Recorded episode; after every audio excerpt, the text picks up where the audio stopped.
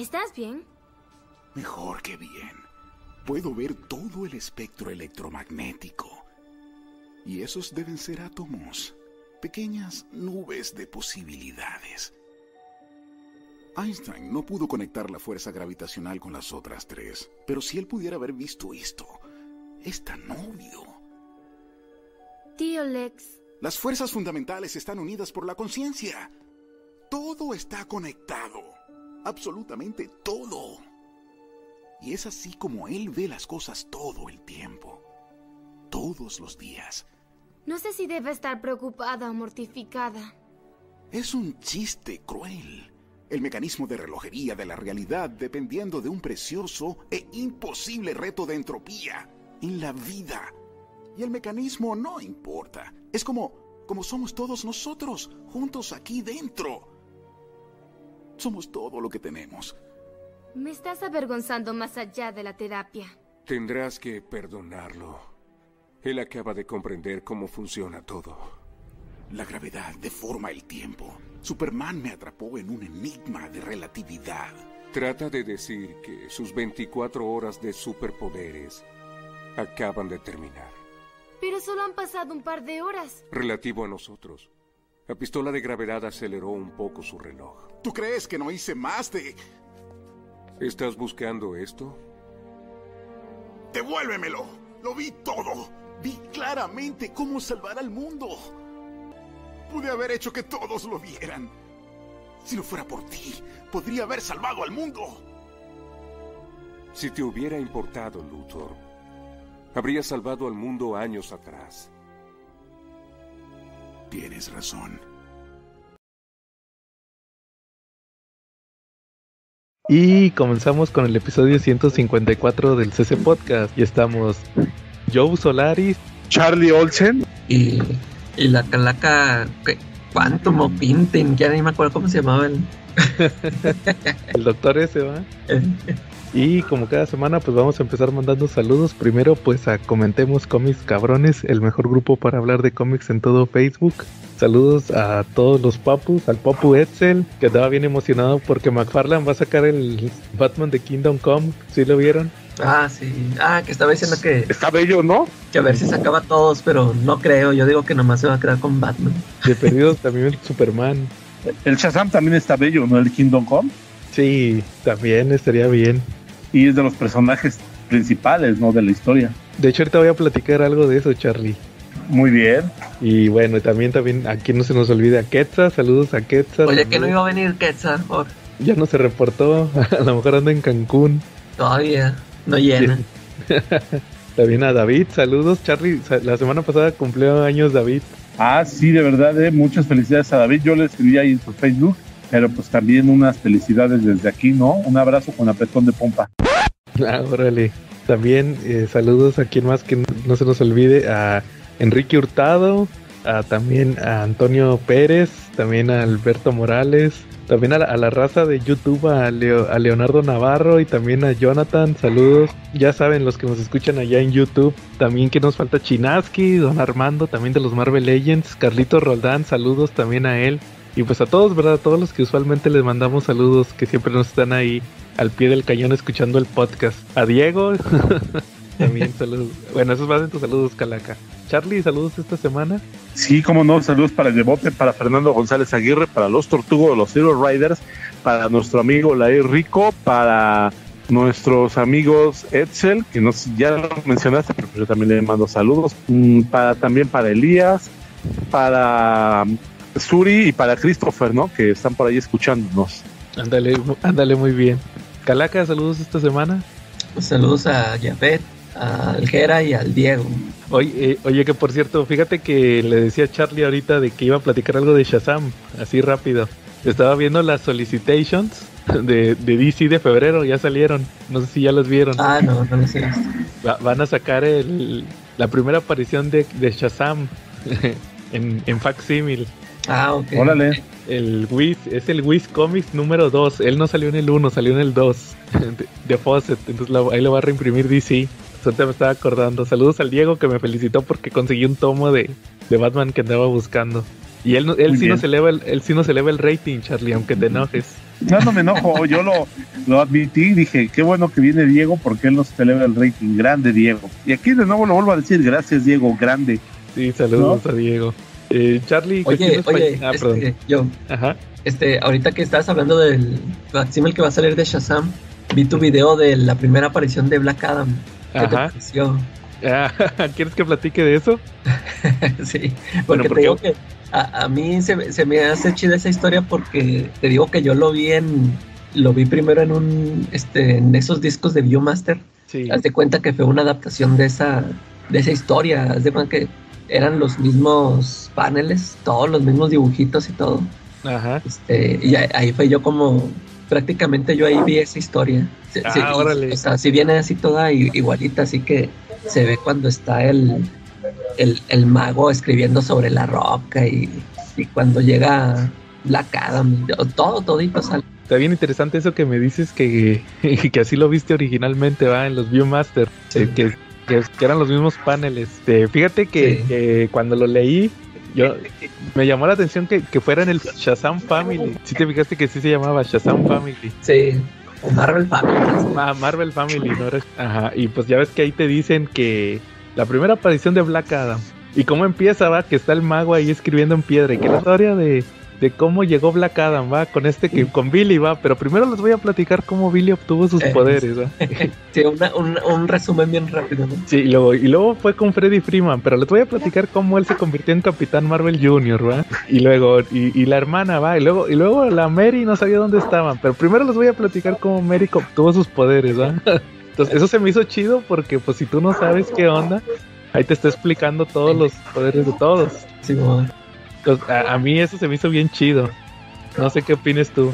Sí, este, eh, eso tenían mucho los, los cómics de antes, ¿no? Que sí te, te brindaban toda la información que necesitabas. Y en dos o tres paneles, Ándale, sí, o sea, no, no se alargaban de volada. Sí, fíjate que me, me llamó mucho la atención a mí ese, ese cómic de Marvel Family número uno. Y sobre todo, cómo te explican eso de Black Adam también. Que no, que Black Adam, que, que él era el campeón, va. Se volvió el malo y terminó matando al faraón y lo terminan así exiliando, igual que como en la película, va. Sí, Pero bien resumido. Ay, que, que duró cinco mil años volando, va. Eso sí. Estuvo chistosón. Entonces, pues sí. gra- b- Básicamente eso fue lo que me gustó de la historia, bien, bien básica, ¿va? Y obviamente Sí. ya con el, con el tiempo le fueron cambiando, le furon cambiando. Oye, el, el señor ese que sale ahí, ese entendí que no tiene poderes, nada más anda vestido para... Ah, el, para el- convivir. el Dudley, sí, supuestamente, supuestamente ni es su tío, ¿va? Pero el vato se siente ahí con ellos. A grandes rasgos. Y es el que derrota a Black Adam. Ah, sí, pues ya ves, es el que le ganó. Y, y existían otros, tengo entendido que hay otros que son los tenientes Marvel o algo así, que son otros chavitos que se llaman Billy Batson. que un gordito, un hillbilly y así, o sea, pero nomás porque como se llaman Billy Batson tienen, tienen acceso, la lógica, ¿va? Es como lo de, lo de lo que nos explicaban ahí de Mary, que nomás, Sí, sí. perdón, nomás por ser hermana de él ya tenía poderes. Entonces, eso, eso, como dices, son historias bien sencillas y bien básicas para chavitos ahí de la época. Entonces, pues yo creo que sí, sí valían mucho la pena en aquel entonces esos, esos cómics de, de Shazam. Y pues te digo, van a sacar la primera aparición de Sí, oye, y es que te digo que ya ves que sacaron un tomo del... No me acuerdo de si eran también los 75 años de Shazam. sí. Y está bueno, este, vienen todas esas historias. Ahí fue donde yo leí también esa historia, la de Black Adam, ahí en cómic. Ah, órale. Y, y luego sí vienen muchas acá chidas, lo de Sivana y del, del gusanillo este, ¿cómo se llama? Mr. Mind, Mr. Mind. En del S. O sea, todas esas historias clásicas viejitas y se me hacían acá interesantes, no se me hacían aburridas ni nada. Está bueno ese tomo. Órale, sí, sí te digo que, que sí vale la pena de repente que saquen esos facsímil. Charlie, cochino español esta semana. Ah, pero primero nada debes saber que el mejor lugar para comprar cochino español no hay otro que, que no sea el grupo de Marshall Fisher de ventas, ¿eh? Aunque la verdad que tú digan que no, que mi ídolo tiene pies de barro, no es cierto. Él siempre nos trae lo mejor a los mejores precios, ¿no? ¿Qué, qué hubo esta semana? Y esta semana pues nos traen, traemos los, los semanales de DC, ¿no? El de Sandman y el próximo gran evento que va a redefinir nuevamente la historia Marvel por, no sé, vigésima ocasión en lo que va del año, ¿no? Y el de Judgment. ¿Cómo ven? Exactamente, ¿no? Digo, ya saben que, que Marvel no son felices si cada 15 días no sacan un evento que redefine, que redefine el universo Marvel. ¿No? Eso es altamente, altamente interesante. Sí, oye, fíjate que esta semana no han sacado preventas porque tengo entendido que se brincaron una semana. O sea, no fueron 15 días, fueron nada más, fueron 20, 21 días. Entonces, pero ahí están rumoreados lo que va a salir hasta dentro de dos semanas. No sé si ya han visto lo que supuestamente va a salir. No, ahora que... A ver, fíjate, aquí son, son, obviamente no está comprobado, ¿ah? El, el, Daredevil de Frank Miller tomo 3, Calaca. Ah, Un deluxe del ex Luthor, la historia de Luthor, ¿se acuerdan de esta historia de que era Azarelo también? Ah, la de Azarelo, sí, sí. Y, también, ya ves que saquearon la del Joker también hace un tiempo, pues ahora es la de Luthor. Y el, el, el, deluxe, ese, ese está interesante, el deluxe de Alan Moore, del universo DC de Alan Moore. Ah, órale, sí. Que es el mismo que yo tengo. Y les platiqué ¿Cuál, que portada es una de. Creo que es de, de, este, ¿cómo se llama? Manapul. Luego te mando la, la portada para que la veas.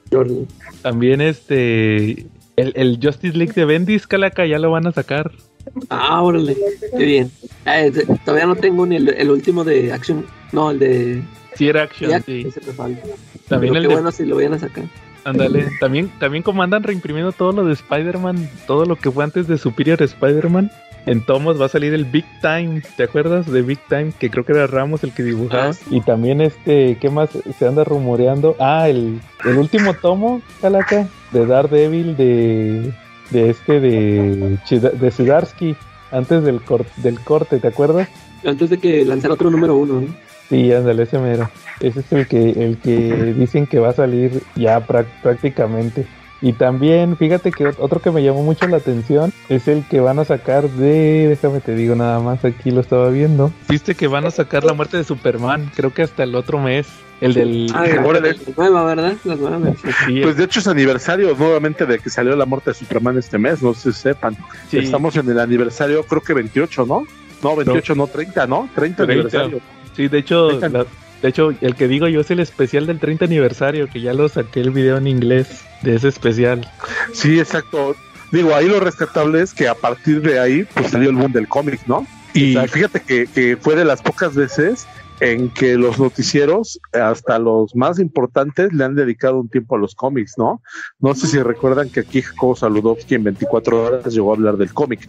Todos con un montón de desinformación porque la neta no sabían ni de qué estaban hablando, ¿no? Al grado de que tenían que, como no, no tenían contacto con artistas ni con editores, pues tenían que entrevistar fans, ¿no? Entonces pues, iban a, a, a Comicastle, en que en esa época era el fantástico, lo de ahora, ¿no? Y es donde conseguían a la gente para entrevistar. Creo que en esa época todavía no había rock show, ¿no? Este, yo lo que te puedo decir es que yo conseguí esos números en Sanborns hace 30 años y sí, este, pues fue llevarse bien con los chavos del departamento de revistas y dedicar todo el sábado en la mañana para estar ahí junto con otro grupo de cuates que compraban cómics, estar ahí esperando que llegaran los cómics para comprarlos en cuanto llegaban, ¿no? Y así me hice de todo el arco de la muerte de Superman y del funeral, ¿no? Y todo lo que siguió de Superman, gracias a los chavos que trabajaban en Sanborns en esa época. Y me acuerdo que me tocó ser de los afortunados que cuando llegaron las ediciones del 75 Superman, llegaron y dijeron, a ver, aquí están despáchense. Nomás no se, sangre ni nos llenen la, la recepción de sangre. Y ya nos dividimos los cómics y dejamos limpiecito. Si alguien había más después de nosotros, se la peló porque no había ya nada cuando nos fuimos nosotros, ¿no? O sea que paraste como 10 copias, Charlie. No tantas, nada más llegué a tener creo que tres. ¿Y qué las hiciste? ¿O, se las prestaste a alguien o las vendiste o qué rey? Este, no, ya saben mi historia familiar, ¿no? Este, lleno de mudanzas, este, en la adolescencia y pues en alguna de las mudanzas quedó en alguna caja, ¿no? Dentro de las cosas que los papás o la familia siempre te dicen que no son importantes. ¿Y, y, para qué querías tres? ¿Una para tenerla cerrada, una para leerla y otra para pegarla en la pared?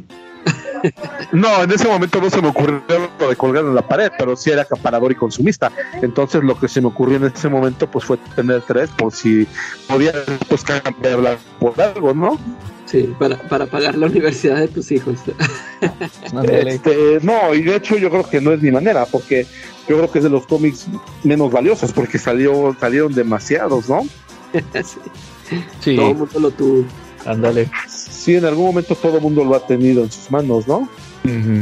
Entonces, pues no, pero en el momento fue padre tenerlo, ¿no? Me acuerdo que incluso este, forré las libretas de la prepa con, esos cómics, pero les saqué copias y hasta el de la papelería me pidió chance para fotocopiarlo, para leerlo antes de que lo sacaran. No, porque todavía Bit no, lo, no tenía fecha de publicación.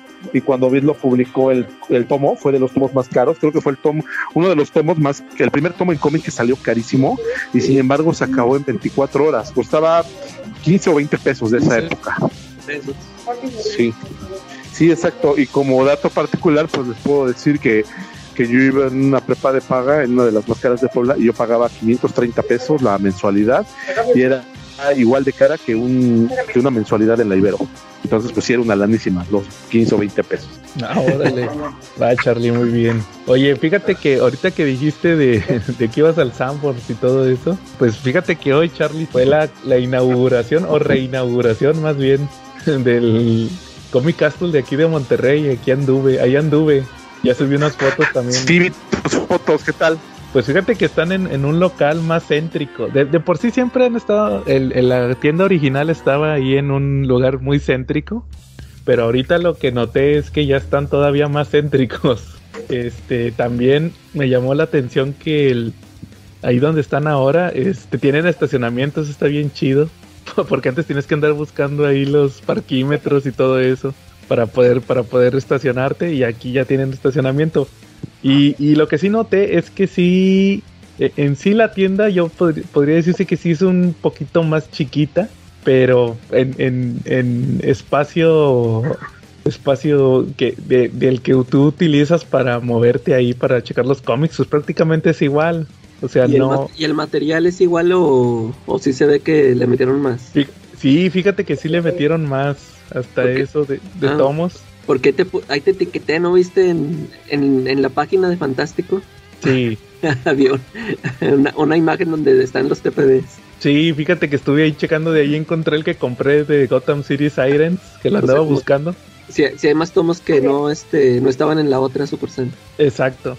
Y lo que sí noté es que ahorita, tienen poquito, o sea, no, no que no tengan, sino que les falta mover todavía eh, los back issue, los, los estos, los individuales.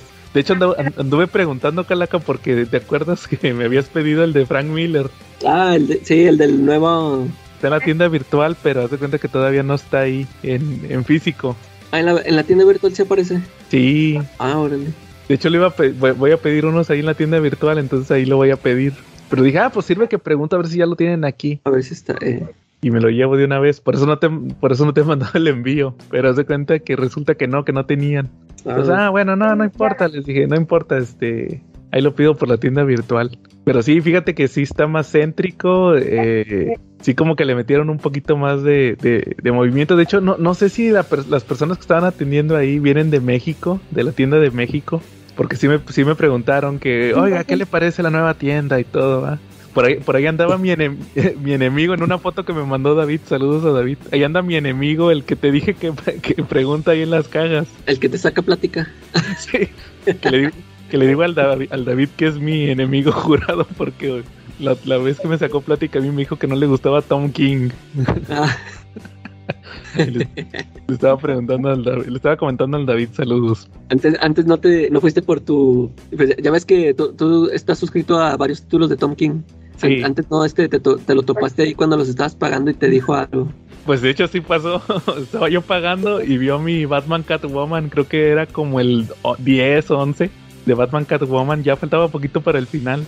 Y me dijo eso, fíjate. Y, dijo, no, ese, no, no sirve, no sirve No, me preguntó que qué me parecía, le dije que a mí sí me estaba gustando, pero luego me dijo, no, es que a mí no me está gustando.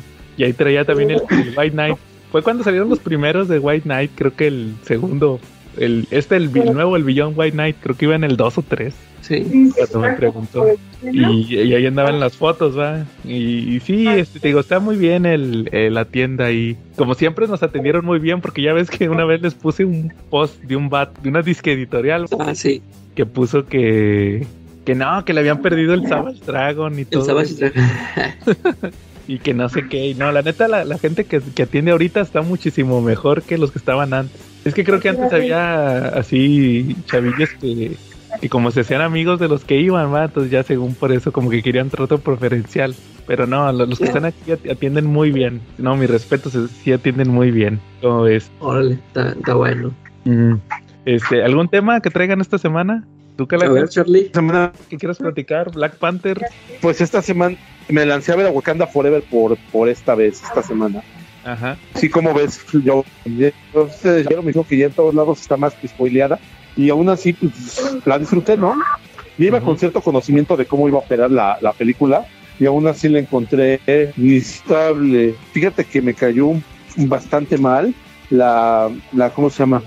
Shuri. La, el personaje de, de, de- ¿no?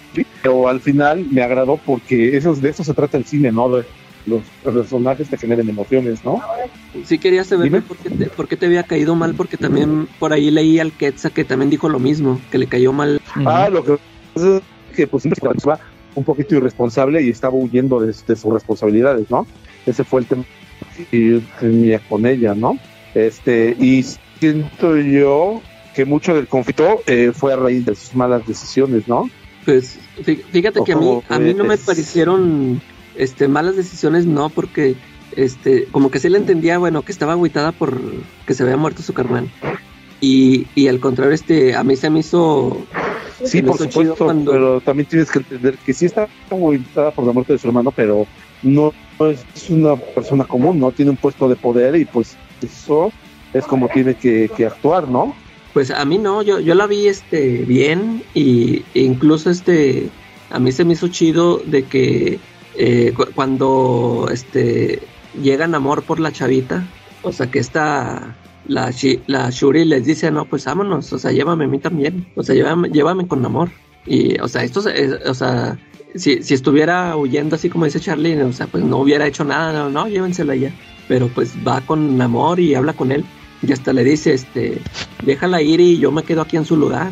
O sea, a mí se, se me hizo que estaba actuando de muy buena manera la, la Shuri. Sí, fíjate que en- desde mi punto de vista, yo creo que también mucho del odio que está ahorita por esta chavita, no sé si supiste toda la bronca que tuvo de lo de las vacunas. Ah, sí supe, pero pues es- eso ya es bronca. O sea, a mí, pues, a mí en qué me afecta. Pues sí, pero también que hay mucha gente que como que no le parece eso, ¿va? Ah, ah, o sea, pero fuera de eso en la historia, pues yo creo que estuvo bien hasta eso, lo que hizo. Sí, o sea, hasta están diciendo que este el plan era que ella se quedara como Black Panther y que ya hasta la quieren, o sea, por las broncas esas que tuvo de las vacunas y que no sé qué, que la quieren ya quitar, ¿no? Que por, que por eso sacaron lo del final de que el, el hijo, el hijo sorpresa de Chala. Sí, o sea, es que el chiste es que... Yo pienso que el chiste es que ella sea la Black Panther, ¿va? Porque ella fue en los cómics Black Panther. Eh, Pero también muchas veces, ¿no ves que también como que también lo manejan de que pues honrar la memoria de este va, de este, ¿cómo se llama? De, de este Chadwick Boseman. Pues yo creo que más que nada por eso lo han de haber hecho lo del hijo. O sea, de que, pero pues imagínate cuántos años sería ese chavito Black Panther. Sí, eh, pues ahí luego luego va, este les va a valer lo de la edad.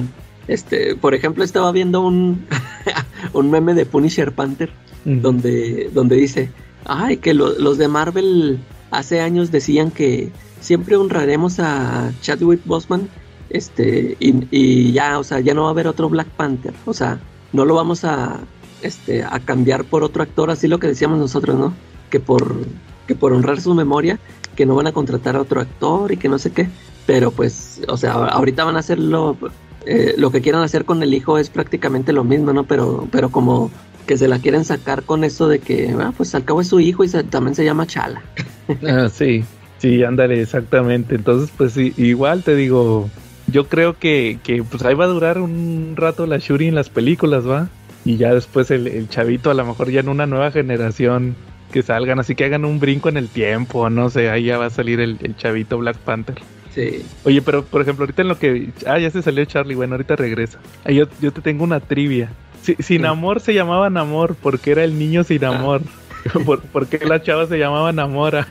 Oye, sí, yo también me preguntaba, pero ¿y si la llaman Namora? No la llaman Sí. Namora. Sí le dicen en la película. Pues supuestamente sí, era Namora. O sea, porque sí, yo, sí, se supone que sí era ella, pero nunca escuché que alguien le dijera Namora, Namora. Nunca Sí, no, de hecho sí, cuando están en el puente, le dicen llévala con Amora, algo así. Sí, ahí, ahí sí, ahí sí no le explicaron. Sí, en esa. O, entonces- o- o ya nomás porque era su carnal allá, vámonos. No, es que era enamora porque se enamora. Oye, ¿y si dijeron que era Oye. carnala de este vato o qué era de él? ¿Quién, quién sabe? Oye, yo, Oye. ta- yo también quería saber, o sea, ¿qué, qué, qué rollo con el- los funerales wakandianos que se los lleva un ovni? que los entierran se los lleva un ovni. Oye, sí, ¿qué onda con eso? ¿Dónde van, a, a dónde van a parar o qué? Sí. Yo sí me quedé oye. pensando. Y, y luego también no entendía, a ver si tú me puedes explicar, este, ¿por qué se, se ponían azules? O sea, ¿por qué unos eran azules y luego eh, me fijé que, por ejemplo, Namora y el otro cuate, cuando estaban acá en, en la cueva ahí con Namor, ahí no estaban azules, eh, hasta que salían a la superficie, ¿o qué rollo? No, nunca entendí cómo estaba ese rollo de... Porque ya es que cuando explican que los, los papás de Namor que, que es que se mueren y re- ya cuando regresan ya son azules, pero Namor nunca se hizo azul y, y a la Namora y al otro chavo sí vi que si así- estaban azules fuera de la fuera del agua y cuando estaban ahí en la cueva estaban de color piel normal. Eso Mira, sí yo entendí. Yo entendí que la primera generación eran azules porque pues así se hicieron cuando se murieron, va, con la flor esta de Vibranium. Eh, Namor nunca fue azul porque yo entendí que Namor ya estaba, o sea, era- Namor es como Blade, ya estaba... ¿Te acuerdas que Blade por eso tenían poderes de, de que era el, el deambulante diurno? ¿Cómo le decían? eh, sí. Sí, entonces yo, yo entendí que fue por eso, que porque él ya estaba gestado, y lo- por eso fue un mutante, de hecho por eso dijeron que era mutante. Porque Pero y no tuvo- Namora y el otro cuate. este, pues yo creo que porque eran híbridos o porque ya fueron la segunda generación. Sí. A ver, Charlie, Charlie, contéstanos, contéstanos antes de, antes de que nos digas tu opinión, contéstanos esta trivia. A ver, Si, sin amor era Namor, ¿por qué era el niño sin amor? ¿Por qué la otra se llamaba Namora? ni idea, te- yo es uno de los puntos muy flojos de la trama, ¿no? Yo creo que no, no, no No tengo- era porque se enamora. pero parece trabalenguas de esos de, de niños, ¿no? De los que decíamos cuando éramos niños, Ajá. ¿no? ¿O ¿Cómo ves? Oye, pero no si supiste por qué el, el- no vieron el meme de, de Atuma. Ah, no. sí. Que Porque le- que- yo, yo cuando vi el meme ni me acordaba que así se llamaba, ni me fijé Sí. cómo se llamaba el cuate. ándale, porque era le dijeron Ingas a tu por eso se llamaba Atuma. Tumba. A ver, Charlie, ahora sí, si quieres, dinos tu opinión de Black Panther, nos decías. Ah, pues sí, mira, este, Mira, la a- Shuri, mal. Eh, eh, sí, ex- explícanos por qué eres racista y odias a Shuri. Este, soy racista. Yo creo que no me gusta la gente que toma de, que es tan ambara en personalidad, ¿no? Tarambana. Y, y Shuri lo es, porque al principio, pues se comporta muy frívola, poco, muy emocional y muy, muy lejana al puesto que, que debe de tener, ¿no? Y sus malas decisiones, su impulsividad provocan una guerra entre Wakanda y la nación de Namor, ¿no? Oye, pero a ver, es que, por ejemplo, se- a ver, se murió Chala y ya estaba establecido que ella iba a quedar como reina, ¿no? O sea, es que, o sea se queda como reina, pues la, la mamá, La ¿no? mamá. Eh, Sí, claro, pero ella tiene, tiene un cierto tipo de peso, ¿no? Digo, no puede decir, este, yo voy a ir sin avisarle a su madre, no puede tomar ese tipo de decisiones. ¿Por qué? Porque ella tenía que dimensionar que, que al irse la mamá iba a entender un secuestro y que iba a empezar una serie de eventos nocivos, ¿no? Ajá. Que, que por cierto, a mí la mamá se me hizo un, per- un personajazo toda la película. Oye, y yo no me esperé que la fueran a matar. Sí, no, fíjate que a mí me gustó que, la, que le dieran tanto protagonismo porque sí se notaba que la actriz estaba un poquito desperdiciada. Sí. Esta, la, la mamá sale en muchas series en Estados Unidos, es, es actriz fetiche de este vato de, de el de American Horror Story, que a la que ahí sale ella. Ah, sí. Sale en la, en la 4 era la que tenía tres chichis, ¿no te acuerdas? Ah, no, es que esa no la vi, es la de fenómenos o algo así. Ándale esa. Sí, esa no la vi. En la de Voodoo era la reina Voodoo, ¿no te acuerdas? En la de las brujas. Ah, Había las era- brujas. Ah, pues a lo, a lo mejor sí. Sí, ahí salió en una que era como reina vudú. Y luego este vato, el de American Horror Story, hizo la de 911, 911, y la puso de protagonista. Es una policía ahí de las protagonistas. Ahora, Entonces, este, y, y salió en la de Misión Imposible, ¿no viste tú la de Henry Cavill? La del bigote. sí, ahí sale. Eh, es la que se queda al final de jefa. Era la jefa de Henry Ah, Cavill. Sí, sí. Es ella, la mamá de, de Black Panther. Entonces, como que sí, le faltó peso y la neta estuvo muy chido. Lo que no me gustó fue la de las armaduras de las Dora Milaje. Ah, sí, a mí tampoco. O sea, a mí se me hizo gacho cuando la destituyen a esta. Ah, ¿cómo esa se se me hizo bien chida. Okoye. Sí, o sea, sí, dije, uh, pobrecilla. Pero sí no me gusta que la hayan de, o sea, que le hayan hecho su armadura y dije, ay, no, o sea, ya se va a quedar así para siempre. Ya la hicieron superheroína. Ajá. Iron Woman. Eso ¿Qué sí, más? Tampoco me gustó. ¿Qué más, Charlie? ¿Qué, qué más te pareció la película? Pues, me gustó mucho la, la- el rol que tuvo Tenoch. Fue muy bueno. ¿Sí te convenció ese amor? ¿Tú que eres fan del personaje? Pues el tema de la, el tema de la, del origen del nombre no me gustó. Digo, eh, la interpretación del Namor, pues me pareció buena. A lo mejor pudo haber sido un poco más maquiavélico, porque Namor tiende a ser un poco más maquiavélico, ¿no? Digo, al final del día es un personaje que, que lo mismo ha jugado de héroe que de villano, ¿no? ¿no? Quedan perfectamente bien los dos papeles, ¿no? Sí. Entonces, tú, tú sí lo ves regresando a otros. Bueno, que es, está confirmado, va, que va a salir en más películas. Sí, de hecho, Tú preguntabas que, lo ve- que nos preguntabas si lo veíamos como Avenger. ¿Tú qué, qué opinas ahora que ya la viste? Sí, sí lo veo como Avenger. Al final, eh, la escena final de la película, cuando hicieron el, la alianza con Wakanda, me dio a entender que sí pueden terminar. Pero aún, aunque al final dice que nomás lo hizo para fregarlos. Sí, sí puede pasar aún así, ¿no? Digo, Namor siempre, es que Namor no es un personaje que, que cuando sea villano es villano al 100%, es un tipo Doom, ¿no? Doom puede hacer las cosas por megalomanía, pero también las puede hacer basándose en buscar un bien para su pueblo, ¿no? Para su nación. Y Namor es exactamente lo mismo. Yo creo que Namor estuvo bien toda la película. O sea, que sí le dijo: "Eh, Ustedes tuvieron la culpa de que ahora la gente ande buscando Vibranium. Ustedes están exponiendo a mi pueblo. Sí, esa es la parte que te digo que él está perfectamente bien justificado, ¿no? Sí, ya nada Sí. más al final cuando pasan todo eso de, de que ya ves que, que se juntan los, los dos, o sea, que eran iguales, va Black Panther y él. ¿Cómo, cómo, se me hace curioso cómo todo eso surgió de esa, de esa historia de Hickman, ¿se acuerdan? Bueno, no, no fue de Hickman, fue de, de Bendis, ¿no, Calaca? Él fue el que hizo Avengers contra X-Men, fue Bendis, Ah, sí. que inundó Wakanda y luego de ahí ya Hickman agarró lo de la rivalidad con Black Eh, Panther. sí, sí. ¿Cómo, cómo se sacaron, cómo se sacaron de la manga una trama de una película nomás por eso, ah? Pues Oye, sí, ¿cómo- de- Ajá. ¿Ustedes, ¿Ustedes cómo vieran, este, o sea, pues se supone que ya tenían planeado que iban a enfrentar a Black Panther con Namor, pero an- hasta antes desde que se muriera el Chadwick Boseman, ¿ustedes cómo creen que hubiera sido el, el guion para, este, si hubiera estado el Chala vivo? Pues yo creo que hubiera sido Igual. casi igual.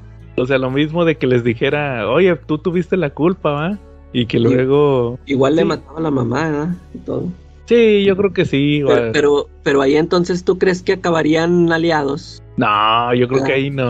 Ahí sí, ahí sí le iban a seguir, ¿verdad? La guerra. Ahí sí hubiera pasado como en los cómics, ¿no? Sí, sí, sí, que se hubieran agarrado bien enemistados. De hecho, ahorita en lo, en lo que estamos manejando dentro de dentro de DC, dentro de Marvel, perdón, en Televisa, eh, acaba de regresar Namor a los Avengers, pero sí está dejando bien claro que, que no tienen que, que no, no van a estar junto con T'Challa, que eso va a ser una parte muy difícil que suceda, ¿no?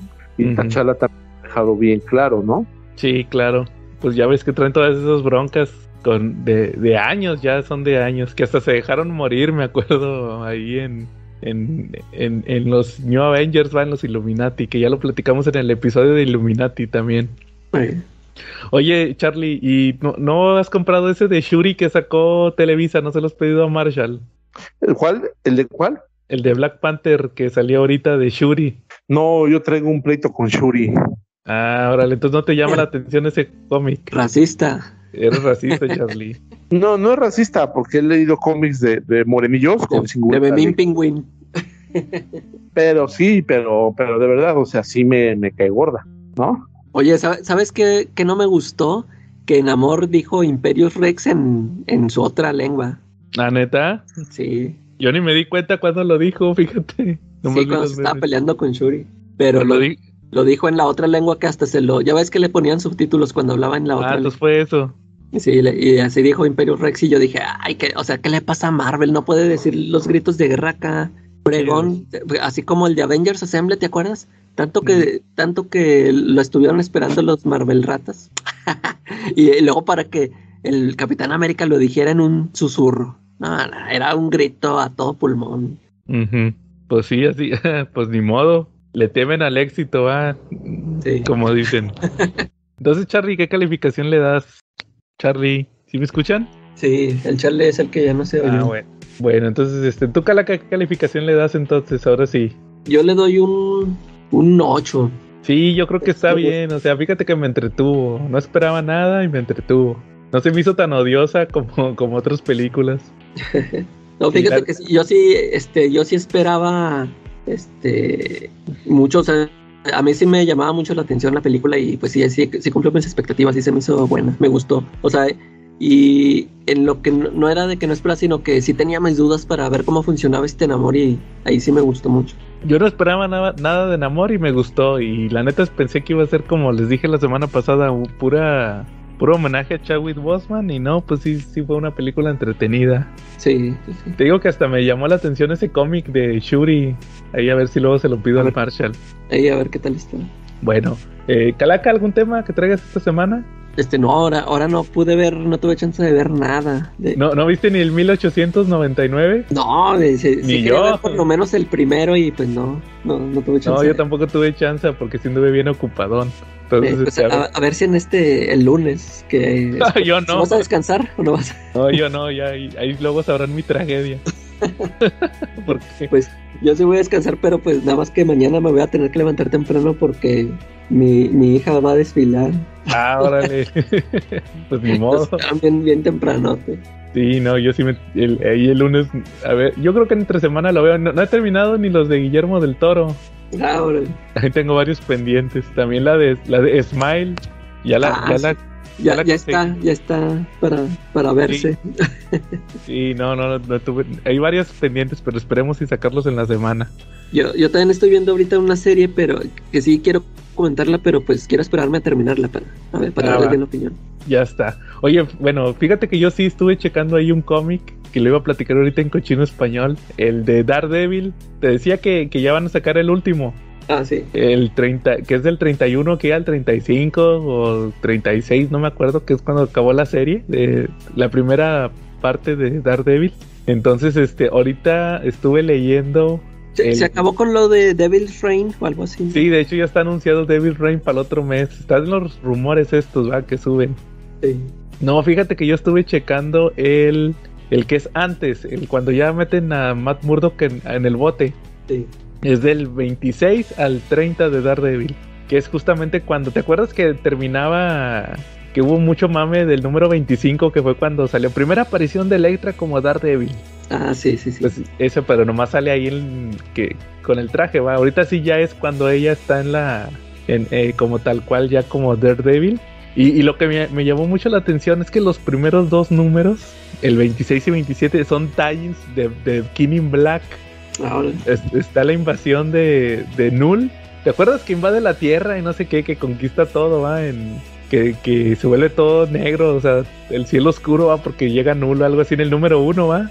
sí. Que, me acu- que en su momento me acuerdo que criticaste mucho el número uno de ese de King in Black. Ahí está pasando eso, está pasando eso y ya se cuenta que está por un lado Daredevil en la prisión y, y se empiezan a atacar los symbiotes y ahí anda defendiendo a los presos. Y por otro lado está Electra en la calle va y, anda salvando a una chavita de, de, bueno, creo que era la mamá o la madrastra, que, también la, invade un symbiote. Y luego anda Tifoid Mary, Tifoid Mary, Mary ¿te acuerdas que, que se casa con Kim Ping o algo así más adelante? Pero antes es, era su guardaespaldas y lo salva así de que huya, huya. Y se le mete el, un Venom y ahí tiene que pelear eh, esta Electra con, con, con ese Venom y con el otro Venom para salvar a la chavita. Lo, lo que me llamó la atención mucho de esos números es que a diferencia de otros otros cómics que meten los números nomás para vender, estos sí tenían que ver con la historia, va, te digo que el Daredevil está en la prisión Sí. y esta Electra pues anda haciendo sus pininos, va, de Daredevil. ya, ya quitando esos dos números, los, los otros tres, la historia sí está muy buena. Que, por ejemplo, el Daredevil anda en la prisión y como que lo mandan, lo mandan golpear por fuera, algo así, como que alguien lo anda ahí, anda metiéndole cizaña a los presos para que lo ataquen. Por ahí también anda un, un, creo que era asesino de niños o algo así, que según fue Matt Murdock el que lo mandó a la prisión. Y como que se quiere hacer su amigo, pero este lo manda a la fregada. Y luego está otro que que era como que el que quería el, el Matt que fuera como que el que le eh, dijera qué onda va y le dice ese no no ni creas yo no me voy a andar juntando contigo o sea nomás este si traes tus pedos va pues es por tu lado yo no me voy a juntar con Daredevil va me va a ir mal en la prisión y, y por otro lado Electra se hace cargo de esta chavita que te platiqué la, la niña y ahí anda anda protegiendo Hell's Kitchen pero muy a su, a su estilo ella les cobra ella les cobra piso pero a los, a los mafiosos, ¿va? Que no, que si quieres este andar haciendo negocios aquí en Hell's Kitchen, me tienes que pagar a mí, ¿va? O sea, me tienes que, me, tienes que pagar que no te, que no te ande fregando. Entonces ahí anda también haciendo sus pininos. Ya, ya preparan casi todo listo para, para la etapa final, ¿va? ¿Te acuerdas que lo que ya pasa al final antes de Devil's Reign? Entonces, este, ya pues ya te digo, lo, creo que lo van a sacar la próxima quincena bien rápido. Pero la neta sí sigue muy bueno Daredevil. Este, yo creo que sí es de los mejorcitos que han sacado en español este, este, este año. Yo creo que ahí, cuando saquemos las calacas de oro, ahí, ahí va, ahí nos vamos a dar cuenta. Bueno, muy bien. Este, ¿algún otro tema? Eh, o, cómo ves en lo que viene Charlie? Empezamos revisando el All Star. Sí, si quieres ya. A ver si ahorita ya regresa Charlie. Ahorita en lo que regresa Charlie, pues ahí nomás para comentarles que esta semana decidimos, porque te acuerdas que lo habíamos dicho que para el episodio 150. Eh, pero pues no. Se ha postergado como varios. Pues que pues se nos atravesó octubre. Ya ves que octubre no se toca. Eh. Y pues vamos a hablar esta semana de All Star Superman. Tú, tú, si quieres en lo que llega Charlie, ¿tú, tú cómo conociste All Star Superman? El acá. Pues es que yo, yo así lo estuve comprando cuando lo estaban publicando así mensualmente. Ajá. Este, porque conocí primero, primero salió el All Star Batman y Robin de Frank Miller y Jim Lee. Y pues, pues para mí ese era un sueño, ¿no? ver a Frank Miller y con Jim Lee dibujándolo. Este, y aunque a muchos no les gustó, a mí sí me gustó y yo lo estaba disfrutando. Y ahí entre, mientras estaba saliendo esa serie, anunciaron, pues es que era, se supone que era una nueva línea, ¿no? De títulos de DC All Star, que habían, o sea, que iban a salir varios. De hecho, habían anunciado también por ahí uno de Batgirl y no, no me acuerdo si uno de Catwoman también. Hasta anunciaron equipos creativos y todo y nunca salieron. Y pues este de All Star Superman sí salió, empezó a salir este junto con el de Batman y que por cierto, pues ya ves que este de Batman igual se atrasó y se atrasó hasta que ya nunca salió y, el de Superman ese sí lo terminaron. Y creo que ya les había comentado, ¿no? Que, que cuando se anunció, este, pues para mí, o sea, para mí en ese entonces, este Grant Morrison todavía no, no era así un top para mí, este, ahí todavía, todavía no escribía Batman, que es cuando yo, yo lo empecé a notar más, al Grant Morrison por, por su Batman. Y, te digo, o sea, pues, para mí yo dije, ah, pues estos quiénes son, este, quién es este gran Morrison y Frank Whiteley. y pues total que sí fue una, una gran historia. Órale, sí, sí, sí, definitivamente. De hecho me acuerdo mucho que dijiste, no me acuerdo, fue cuando platicamos Red Son, que, platicamos, ¿te acuerdas lo del que decían que se había plagiado Miller a, Morrison? Ah, sí que luego dijiste que y, y luego Morris, eh, Morrison llegó a escribir la mejor historia de Superman. ¿Tú, ¿Tú sí consideras que esta sea la mejor historia de Superman? Pues este, yo digo que sí está, es que sí hay varias, o sea, sí, puede haber varias buenas. A mí sí me gusta mucho, sí está muy chida este, esta historia, pero por ejemplo para mí ahorita, fíjate que este, ya tenía rato que no la había leído, releído, Ajá. Este, Superman, y ahorita lo, que le, lo que le vi, que le agarré la onda, este, que, que en aquel momento no, no lo asocié fue de que para mí que este, el gran Morrison quiso aventarse su, su versión de Whatever Happened to the Man of Tomorrow. Así, lo sentí yo, porque aparte de que este, está en, o sea, está como atemporal, ¿no? O sea, o sea, como que toma el Superman ese clásico por todas las, por varias cosas que pasan ahí en la historia. Este, puedes decir que es el Superman, este, pre-crisis. Yo así lo sentí, o sea, como y como que quiso hacer así su, su historia final, ¿no? De Superman y, y pues sí, sí le quedó muy chida. Sí, fíjate que, que yo conocí el, el All Star Superman por la película. Yo fue lo primero Ay. que vi, la película de animada. Sí, que también ya le he platicado aquí que, que la escribió Dwayne Mac- la adaptó Dwayne McDuffie, que de hecho sí es muy fiel, ahorita que la volví a ver, sí es muy fiel, pero obviamente pues son 12 números, entonces sí le cortaron mucha, mucho a la historia, pero yo creo que le cortaron lo que debían de cortarle. Igual ahorita, te digo, yo también tenía mucho tiempo que no la leía y, y sí tengo comentarios respecto a las partes que le cortaron. Hay, hay aciertos y desaciertos en lo que le cortaron en la película. sí, porque por ejemplo, este, ahorita te puedo decir que mi episodio favorito de toda la serie es el, el número 6, que es una, es una parte que le cortaron en la película. El de John Kent, Jonathan Kent, sí. Eh, como dices, este, la, la animación a mí también se me hizo muy chida, muy bien adaptada, Ajá. pero sí como que no les perdono que, que hayan dejado fuera esa historia. sí, claro. Pero, pero como dices tú, este, este sí se entiende por qué la dejan fuera. Este, la- la- el número es muy bueno, pero, o sea, como que no, no tiene mucho que ver con la trama principal, ¿no? Ajá. Yo creo que sí, como que quitaron todos los que no tenían mucho que ver con Sí. la con la trama principal de la historia. Igual lo de, creo que es lo de Bizarros, ¿no? Sí, También. lo de los bizarros ese también lo quitaron y quitaron el de el de cuando lo de Candor, ese también lo quitan. Ah, ya, ya. Ya, que, que por cierto, fíjate que sí, sí, este, yo cuando leí la primera vez ese número, este, se me hizo también, haz de cuenta que yo lo sentí como de los más flojillos, pero ahorita que lo leí sí me gustó mucho. Sí, está muy muy bien todo. Te digo, fíjate que aparte de la película yo ya había escuchado de All Star Superman por el tema de cuando lo sacó Beat, por ahí veía yo las portadas de, de Beat y pues te das cuenta que a mí no me gustaba el arte de, de y te acuerdas que te dije que en aquel Oye. entonces no me gustaba tanto. Sí, sí, eh, igual a mí, ta- también por eso que eso que te digo de que cuando dije, pues estos queda, o sea, sí, yo ya conocía a Quitely de, ya lo había visto en X-Men y Authority, pero Ujú. sí era en esa época en la que, como muchos, ¿no? De que, este, sus monos se me hacían muy feos, muy grotescos, y ahí todavía no le agarraba así el, el gusto como ahorita ya que se me hace muy chido. Pero sí, me acuerdo mucho que cuando leí el número uno, eh, su Superman no me gustó nada, o sea, me acuerdo que la portada sí me gusta mucho, pero este, el varios rostros que le pone ahí en, en el número uno, este, muchos no me gustan y sí, todavía ahí tenía mis dudas.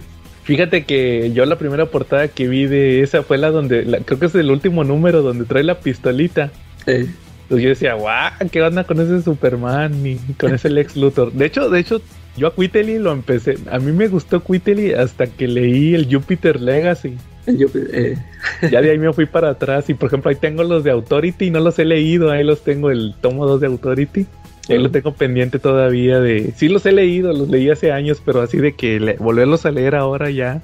sí. De Miller y Quitely, ahí los tengo pendientes. Esos de Authority. Bueno, pues si quieres ahorita, lo que regresa Charlie, que nos platique cómo conoció All Star Superman, pues igual si quieres por lo pronto estamos empezando a revisar la obra. Si, si alguno de los que nos, nos- nos está escuchando, porque sí hubo varios que nos comentaron que no lo habían leído, que lo iban a checar, que ahí lo tenían en el, en el, por ahí alguien, no recuerdo quién nos dijo que lo tenía en el, en la pila tóxica. En la pila. no, que Entonces- ya, que ya lo pase para arriba de volada porque está muy Esto bueno. sí. Pues es una, una historia que se trata sobre. Es de Morrison con Frank Whiteley y son 12 números. Y es como que la historia, como dices, podría interpretarse como que es una historia final o definitiva de Superman. ¿Por qué? Porque en el número uno empieza que está este científico que, que decías que ni, ni yo me acordaba cómo se llamaba, cómo se llamaba este cuate. Quantum o Quintin, ya ni me acuerdo. Creo que sí, era. A ver, ahorita aquí te digo cómo se llamaba. Pero es- resulta que es, este- es un científico que termina haciendo una expedición al sol, según él. Iba a hacer una expedición al sol para. De hecho, era la, la primera misión eh, que tripulada, ¿verdad? Por- porque creo que es un personaje nuevo, ¿no? Que hizo Morrison. Sí, ahí lo sacó. Ajá, era el señor, le dicen, eh, es con Q, eso sí queda bien claro. Pero no, ya no encuentro el número, el nombre. Ah, pues debe estar al final. Era en los diseños debe de estar aquí. Porque en el hardcover, yo tengo el hardcover. Ahí vienen los diseños de Quittel y que eso también está bien interesante de mencionar. Pues se llama Le- Leo Qui- Quintum, Quintum, Quantum, Quintum. Oigan chicos, y una pregunta, ¿ustedes no encuentran un paralelismo entre esta historia de Grant Morrison? Eh, ahorita que lo definiste como la última aventura de Superman por parte de Morrison, ¿no? Lo define así. Y las misiones que se propone junto, yo le encontré un paralelismo con las 12 misiones de Hércules, ¿no? Los 12 trabajos de Hércules. ¿No encuentran cierto paralelismo? Pues yo no las conozco. De hecho, sí, de hecho sí, Charlie, eso era lo que iba a mencionar ahorita un poquito más adelante. Pero qué, qué bueno que ya lo, no, pero qué, qué bueno que ya lo dices. No, no, no he leído Hércules y ni he visto la película de Disney. No, pero ni No pasa eso. Ni ¿Eh? yo lo he visto. Pero no tiene que ver la historia de la película de Disney. Creo que no, no salen tal cual los 12 trabajos. ¿Y eso No. dónde lo viste? Es de mitología, cultura general, chavo diría el buen Quetzal. Sí, no, pues eso, ese yo no lo leí. El Calaca no entró a esa clase en la escuela, ¿no? A esa clase de historia. Sí, no. Nada, de esa clase de historia no me daban, me daban una bien aburrida. Sí, de México y todo eso. De la revolución y todo eso. No, fíjate, Charlie, que, bueno, ahorita que ya lo estás adelantando, pues sí, fíjate que yo en su momento, como dices que es la, la historia final, en, en la mitología griega, Calaca, el chiste es que Hércules, de hecho, ¿nunca viste la serie de Hércules esta de, que era como China? Pues a lo mejor sí, pero pues ya no me acuerdo. Pues se cuenta que el chiste es que, que Hércules en la mitología mató a su familia. Entonces como que para encontrar este redimirse, según la mitología, hizo 12 trabajos. Los 12 trabajos legendarios. De hecho, uno era matar a la Hidra. Otro era el, el obtener el, el cinturón de Hipólita. Por eso en, la mi- en Wonder Woman te ponen que Hércules era enemigo de Hipólita, la mamá de Wonder Woman. Y que lo humilló, ¿no? Es lo que decía. Sí, tiene que ver con la mitología eh, griega. Entonces hizo varios trabajos ahí que, tienen que ver con esto. Entonces, igual como dice Charlie, eh, Morrison le da esto de que le, mencionan en un punto a Superman de que los 12 trabajos de Superman, que me- su- super trabajos, va, que hasta que, queda, que quedaron escritos en piedra en la historia, va, que Superman hizo esos 12 trabajos. Entonces prácticamente es como, como dices, darle un nivel legendario a Superman, va elevarlo a un estatus de un semidios o dios, va, o sea, lo que lo que sabemos. Tú, Charlie, ¿cómo, cómo, cómo, que estaba pendiente, cómo conociste tú el All Star Superman? En un tomo recopilatorio que sacó Vid. A ti sí te tocó el David. Ajá, a mí me tocó el de David. Ujú, órale. Bueno, sí, entonces ahora sí, si quieren, empezamos. Ahora sí que ya estás aquí, Charlie, empezar a revisar la obra. Pues les decía que este doctor Quintum eh, hace la hace la expedición al, al sol y resulta que uno de sus ayudantes que son puros es, eh, como diseñados genéticamente, no son como puros humanos sintéticos. Eso me llamó mucho la atención. Que resulta que uno lo modificó Lex Luthor y, y es una bomba y llega Superman, salva la misión, pero se expone al sol directamente ahí, estaba en la superficie del sol, entonces le dice este doctor Quintum, este Superman, pues fíjate que ahora eres más poderoso, de hecho ya es hasta in- invulnerable a la kriptonita verde, dice, pero tus células están eh, sobreexplotadas, va, o sea, sobrepasaron su capacidad y si eres muy poderoso, va, pero estás a punto de morir. Superman ahí mismo dice, no, pues este, sí lo puedo ver, va, que hasta ve, él dice que ve como explosiones nucleares debajo de sus células. Y ahí menciona él que dice, pero no le diga a nadie, va, este, yo ahorita voy a, tengo cosas pendientes que hacer. ¿Cómo vieron? O sea, a- ahí a muy, muy a grandes rasgos es el primer número, ¿va? Que sabemos que Superman va a morir. ¿Qué, qué te pareció, Charlie, esa revelación en su momento? Este, me gustó. Yo, yo siempre lo interpreté como una historia. Este, pues, lejos del canon de Superman, la vi como un Elseworld todo el tiempo y así es. Y me gustó mucho el tratamiento que le dieron a, a su muerte y cómo lo iban a enfatizar como su última, su última gran obra, ¿no? Sus últimas aventuras. Pero también me gustó mucho la paleta de colores y los trazos de Frank Whiteley. O sea, algo que me llamó mucho la atención es el trazo tan, tan, no sé, tan futurista, tan moderno, las personajes con líneas tan delgadas, ¿no? Y colores que utilizan así del tipo estrambótico, ¿no? Y los, los disfraces así tan psicodélicos que manejan, ¿no? Los personajes, la ropa tan psicodélica, ¿no? ¿No les llamó la atención también eso? ¿Un poquito? Sí. Sí, claro. Cómo es detallista. A mí me llamó la atención cómo es detallista Quitely con esos detalles. Exacto, sí, cómo, cómo le mete el kilo a eso y cómo desarrolla toda una nueva, una nueva moda, ¿no? Una nueva versión de, de la vida en la Tierra, ¿no? Me gustó mucho toda esa parte. Sí, definitivamente. Y, y es, tú, Calaca, ¿qué te pareció a ti ese primer número? Esa revelación de que Superman se va a morir. Sí, fíjate que cuando, lo leí primero, este, no, al principio no se me hizo así sin chiste antes de que dijeran eso de que se iba a morir porque yo dije pues a ver que el, como te digo yo de que le estaban anunciando como un, un, gran equipo creativo y todo este rollo y, primero me pareció una aventura así muy normal, ¿no? De que Superman salva a, unos de, una nave. Y luego ya se da esta revelación de que este fue una trampa de Luthor, ¿no? Este para este para sobrecargarlo. Y yo dije, órale, ya se puso interesante. Y luego termina con esta, o sea, que le esta revelación que le dice a Lois Lane, ¿no? Que él es que Clark Kent es Superman. Y, ahí es donde te digo, aparte, este, cuando salen todos esos momentos de Clark Kent, es cuando yo me doy cuenta, así como dice Charlie, de que tú dices, esto, esto no es, eh, forma parte del canon porque ah, este, desde que veo a Clark Kent actuar así como un menso, ya ves, o sea, como estábamos acostumbrados antes, ¿no? Que, o sea, como que para hacerse separar, para separarse de Superman, así muy, muy marcadamente, este, él este, actúa así muy como si fuera un mencillo, ¿no? Y ahí fue cuando yo dije, esto, esto está como pues que pasando en una época ya pasada, ¿no? Y, eh, y, eso de que le revela a Lois Lane, porque pues se supone que para esas alturas ya sabía Lois Lane, ya estaban casados y todo este rollo. Y, ahí ya, entonces ya lo empecé a tomar así, ¿no? De que pues sí, esta es una historia fuera de, fuera de canon y pues vamos a ver a, a dónde se dirige, porque hasta ese momento todavía yo no me tomaba tan en serio lo de la de que estaba condenado a muerte Superman. Este, ya este con el pasar de los números ya me vi este me fijé que sí iba en serio, ¿no? Y te digo, este al principio como que lo empezaba a sentir flojo y ya al, último ya me ya me llamó la atención. Sí. Fíjate que yo le rescato varias cosas, como dices, pues para empezar ese epílogo, donde sabes qué, Lois, soy Superman, ya le dice Clark a Lois, que tiene consecuencias más adelante, ¿va? Sí. Pero también, por ejemplo, cuando está en el planeta, va, y que la Lois ya está escribiendo el artículo de Superman, salva. sí, ya lo salvó.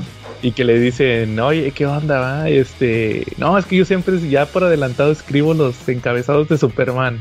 Ya sé que va, que va a rescatar. ¿Qué va a pasar y todo eso, va?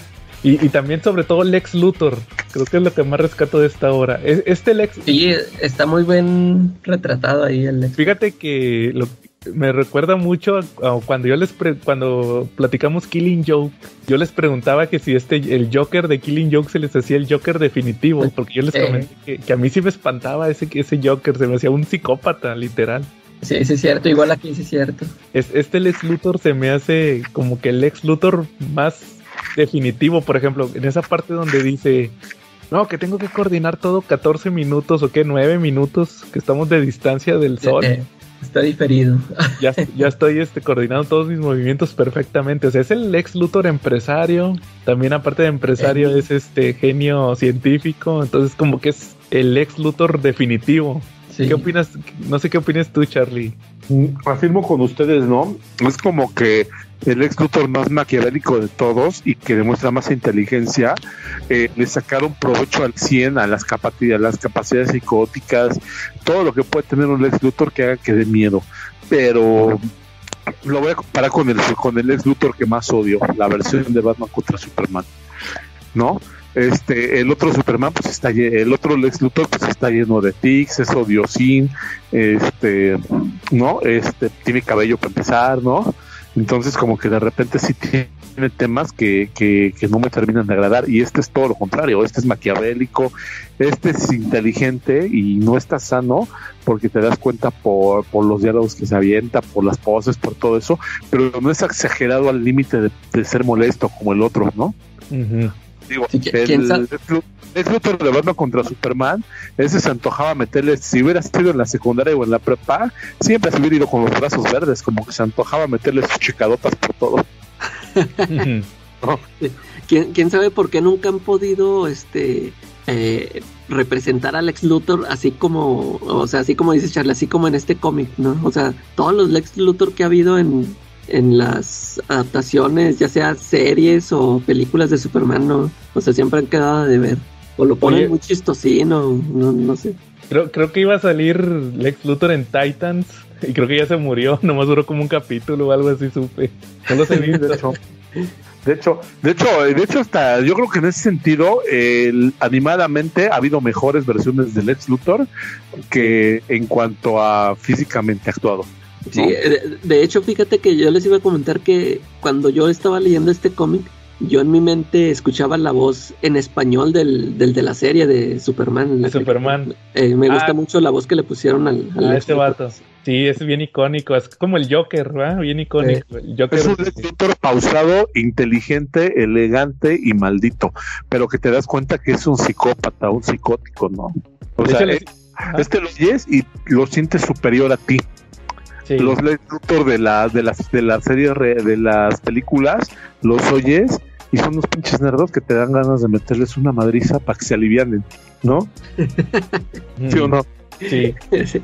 Oye, por cierto, un detalle de la película animada es que se me hace que fue la última vez que participó, eh, o sea, sí, sí salieron en otras. Lex Luthor, se me hace que Lex Luthor todavía hasta la fecha le hace de Lex Luthor de repente, el vato en español. Eh, Pero en esa película de All Star Superman eh, actúan el- en español. de- es de las poquitas que me gusta verlas en español. Lex Luthor es esa, el de la voz de la serie animada de Superman y de Justice League. Y el, y el que hacía de Superman también ahí actúa. sí, sí, sí. Ahí salen los dos, ahí Superman y Lex Luthor. ¿ah?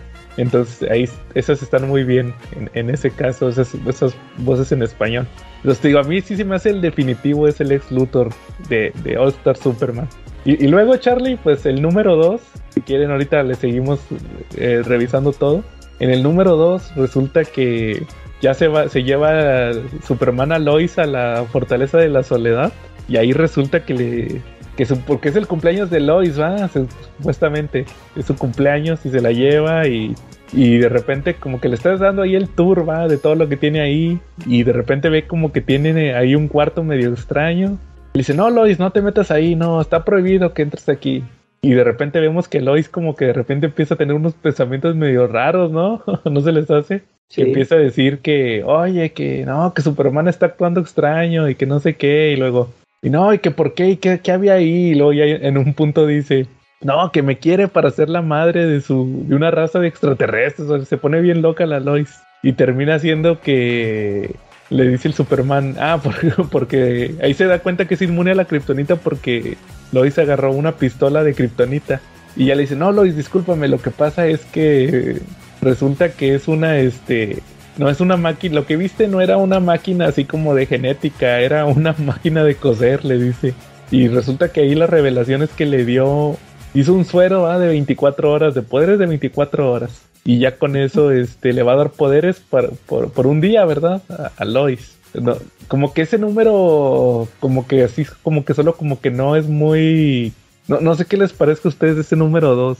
Es que te digo que eh, ese igual lo siento así bien, este, muy clásico, todas esas aventuras, porque para empezar, este, la Lois empieza con, este, de que no le cree que lo que le acaba de decir en el número pasado que él, él es Clark Kent, este, no se la cree, Ah, to- todo el tiempo se la pasa diciendo que, ya, Superman, ya déjate de juegos, que, Ajá. eh, este, que va a ser una broma de por mi cumpleaños y ahorita van a salir los demás eh, por ahí escondidos, ¿no? Y, y todo eso que, esto de la fortaleza de la soledad, lo de, de todo lo que tiene ahí, este, pues todo eso lo, este, solo lo veíamos en esas, en esa época, ¿no? En, en las, en la his- eh, historia precrisis, todo lo que tiene ahí en su, El en su- Titanic y no sé qué más tiene. Ándale, eso de que tiene el Titanic, ahí están cenando en el Titanic y todo. Y, y esta, eso de que se pone loca Lois, co- como que sí me suena de a ese tipo de historias, como que sí he de haber leído varias de ese tipo, donde creen que Superman es el malo, pero ahí te dice, ahí te explican que, que como el robot es- mientras estaba haciendo el suero, se me hace, que dejó abierta la puerta y le Ah, sí. unos gases, ¿no? Sí, Un- y que por eso se volvió loquilla la, la Lois.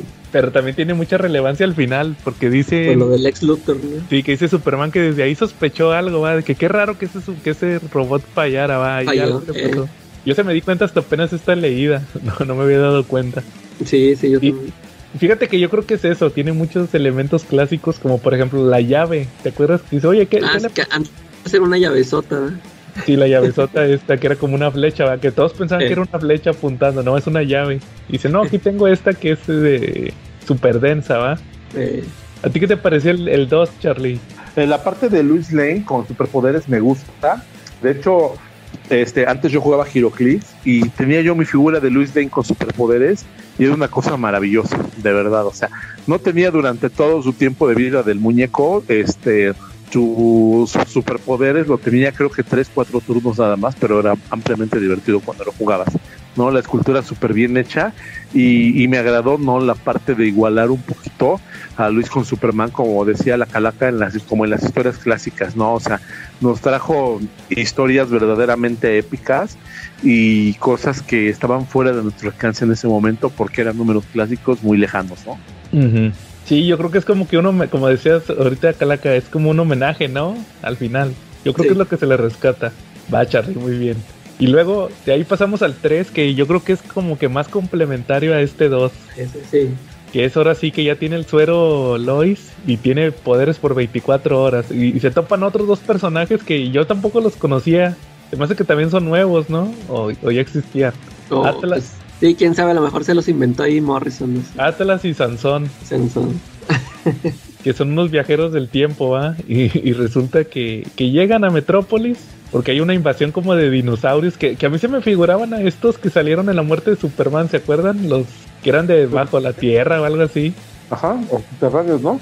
Sí, ándale. Y, y- y resulta que empiezan ahí con la Lois, ¿va? Como que sí, sí, con- te dan a entender que ya los conocían. Sí. Y le dan un, un collar, le dicen, no, mira, estas joyas que le quitamos, a- tomamos prestadas de la Esfinge. Y ya resulta al final que no, pues que se las robaron, va. y, y llega la Esfinge y, y Superman le dice, hey, lléguenle, va. Y le dice, no, super, lléguenle, va, no molesten a mi chica. Y le dice, no, Superman, nosotros somos viajeros del tiempo, entonces ya sabemos que, que no va a ser tu chica todo el tiempo, va. Y, y ahí, es, ahí es justamente, Charlie, cuando iba a mencionar yo lo de los 12 trabajos, va.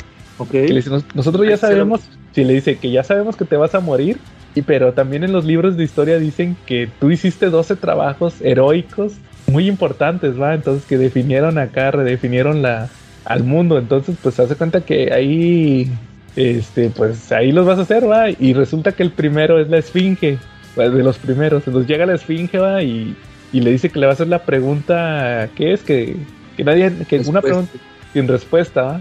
Y pues resulta que es eso, ¿va? Que le pregunta que qué pasa, la, la clásica, que qué pasa cuando la fuerza inamovible encuentra al, al objeto también inamovible, ¿va? La fuerza indetenible contra el objeto inamovible. Y pues ahí ya dice, no, pues ambos ceden. Y, y ya, este, según ya ahí, ya libera a Lois y se juega unas vencidas con estos cuates y ya les- los madrea, ¿va? Les rompe los brazos y todo. se van a una fiesta que le iban a hacer a Lois en Posei, Posei ¿qué es? Poseidópolis, que es donde vive Lori de Maris, ¿no? Esa. Se me hace que sí. Y es un Atlantis, ¿ah? Porque son como sirenas los que viven ahí. Se me hace que ahí es donde vive ella. Te digo que el que Morrison muy clásico. Y ya se dan su besillo en, en la luna, que es como una de las portadas más clásicas ¿va? de, de All Star, más, más icónicas. Sí. Que se dan su besillo. Y ya este, y, y creo que lo que me llama más la atención de ese número es que al final sacan de dónde, de dónde sacó la respuesta. No sé si se dieron cuenta. Sí, sí, del mismo periódico ¿verdad? que le enseñaron. Ahí en el periódico había una publicidad del- de un carro del ex Luthor, entonces ahí, de ahí sacó la respuesta. ¿A ti qué te pareció, Charlie, el 3? Pues ese sí no lo recuerdo tanto, así es que me quedaré con lo que tú dices. Y la mejor Ah. Que dice, ¿quién? ¿Edsel Ábalos? ¿Quién es el que dice que, que soy muy genérico cuando no, el, el Emanuel. este seguiré la respuesta de él, ¿no? Ahorita no lo recuerdo tanto. Órale. ¿Tú, tú Calaca? Y pues como dices, es, es un complemento del, del número 2. Está, está Sí. divertidón del, eh, cuando se topa con estos cuates. este Y, y sí está muy buena la puntada de lo del, lo del periódico de la respuesta. Sí, fíjate que me gusta mucho en el cómic cómo de repente toma sus detalles con Lois. Como por ejemplo, cuando está jugando vencidos le cae una piedra en la cabeza. o sea, que, Ah, sí. que si es que tiene muchos detalles. eh, todo el Frank Whiteley, en todos los números, este, tiene ese tipo de detalles, ¿no? Este, ahorita eso que mencionas de la piedra, también hay en el número uno, ¿te acuerdas que cuando, cuando le va a revelar la identidad a Lois, que salva a un señor, ¿no? Que le iba a caer también algo y hace que choca con él. Que se enoja el señor de que, ah, oh, fíjese por dónde. Y luego ya después en otra viñeta te das cuenta que, que cae un, objeto de, un edificio y ahí te das cuenta que lo salvó, ¿no? O sea, todos esos tipos de detalles están muy, están muy chidos por parte de Quickly. Sí, entonces, este, sí, como dices, hay muchos detalles, pero en, en base a la historia yo creo que te, al final rescato que fue complementario, O sea, lo importante era ver a Lois con poderes como y que le da su regalo de, cumpleaños. Sí, que Superwoman, ¿no? y tiene poderes por un, un día y pues todo lo que ocurrió, ¿verdad? Al final en esa historia. Eh, que vas inventando, sobre todo revelar eso, de los 12 trabajos, yo creo que es lo más importante de, esta, de este número. Luego sigue el 4, ¿verdad? que viene siendo el de, si, no me falla la memoria, no es el de Jimmy Olsen. El de Jimmy Olsen, sí, otro que también está muy divertido. Ah, fíjate que ese yo lo veía como de los de relleno, sinceramente. Sí, te digo, pero a, mí se me hace divertido y, y, y, como que otra parte de, por lo que te digo de que, que siento de eh, esto de que es lo del Whatever Happened to the Man of Tomorrow, porque, o sea, como que le da su lugar a, a sus personajes de apoyo, ¿no? Sí, que resulta que. También es como que Jimmy Olsen en las, en la edad clásica, en los 70s, en los 60s, eh, sobre todo cuando tuvo su propia su propio cómic, él vivía tuvo las historias más inverosímiles, ¿no? Se transformaba que en el chico tortuga, que en hombre elástico, ¿no? Entonces, aquí de repente es como que es jugarle bastante al regreso, ¿no? A las historias de ese Jimmy Olsen clásico y quitar un poquito, hacernos, olvidarnos un poquito del Jimmy Olsen un poquito más tradicional, que es el que veníamos viendo, ¿no? Todos, ¿no? El más humano, el que había perdido su trabajo, el que había regresado a su trabajo, ¿no? Sí, claro. El que era como adolescente y que las aventuras más importantes que había tenido pues habían sido con el proyecto Cadmus, ¿no? Aquí, aquí lo vemos regresar a, a historias mucho más arriesgadas como los clásicos, ¿no? y pues involucra a la kriptonita negra. Así es. Sí, o sea, el chiste es que te dicen que tiene su columna donde pasa un día en la vida de, pero al mismo tiempo trae broncas con, es Lucy Lane, va, la hermana del, de Lois, oh. que le dice que no manches, te voy a dejar porque eres el peor, el, por segundo año consecutivo eres el peor, vestido, de Metropolis. Y que el mejor vestido es este güey Quintum. Total que le dice, no, pero mi columna es que voy a ser un día el jefe del, de este, ¿cómo se llama? Project, Project ¿qué? DNA, algo así se llama, ¿no? Creo que sí. Este, el, el chiste es donde este, del Quintum. Y el Quintum se va a una expedición, casualmente se va a una expedición este ese día. Entonces, no, pues te voy a dejar el changarro, ¿ah? Total, resulta que como dice Charlie, encuentran Kryptonita negra que hace el efecto de Superman 3. es un Superman malo. Entonces resulta ahí que, que dice yo, este Jimmy, no, pues hay que usar los planes, ¿va? Pues le dicen, hay tres planes de contingencia. El primero es usar este Kryptonita verde, que ya no funciona con Superman. El segundo es un cañón de la zona fantasma. No, no, ese déjenlo al último, dice. Y el tercero es usar a Doomsday, que, que no existía Doomsday en ese, en ese mundo, ¿va?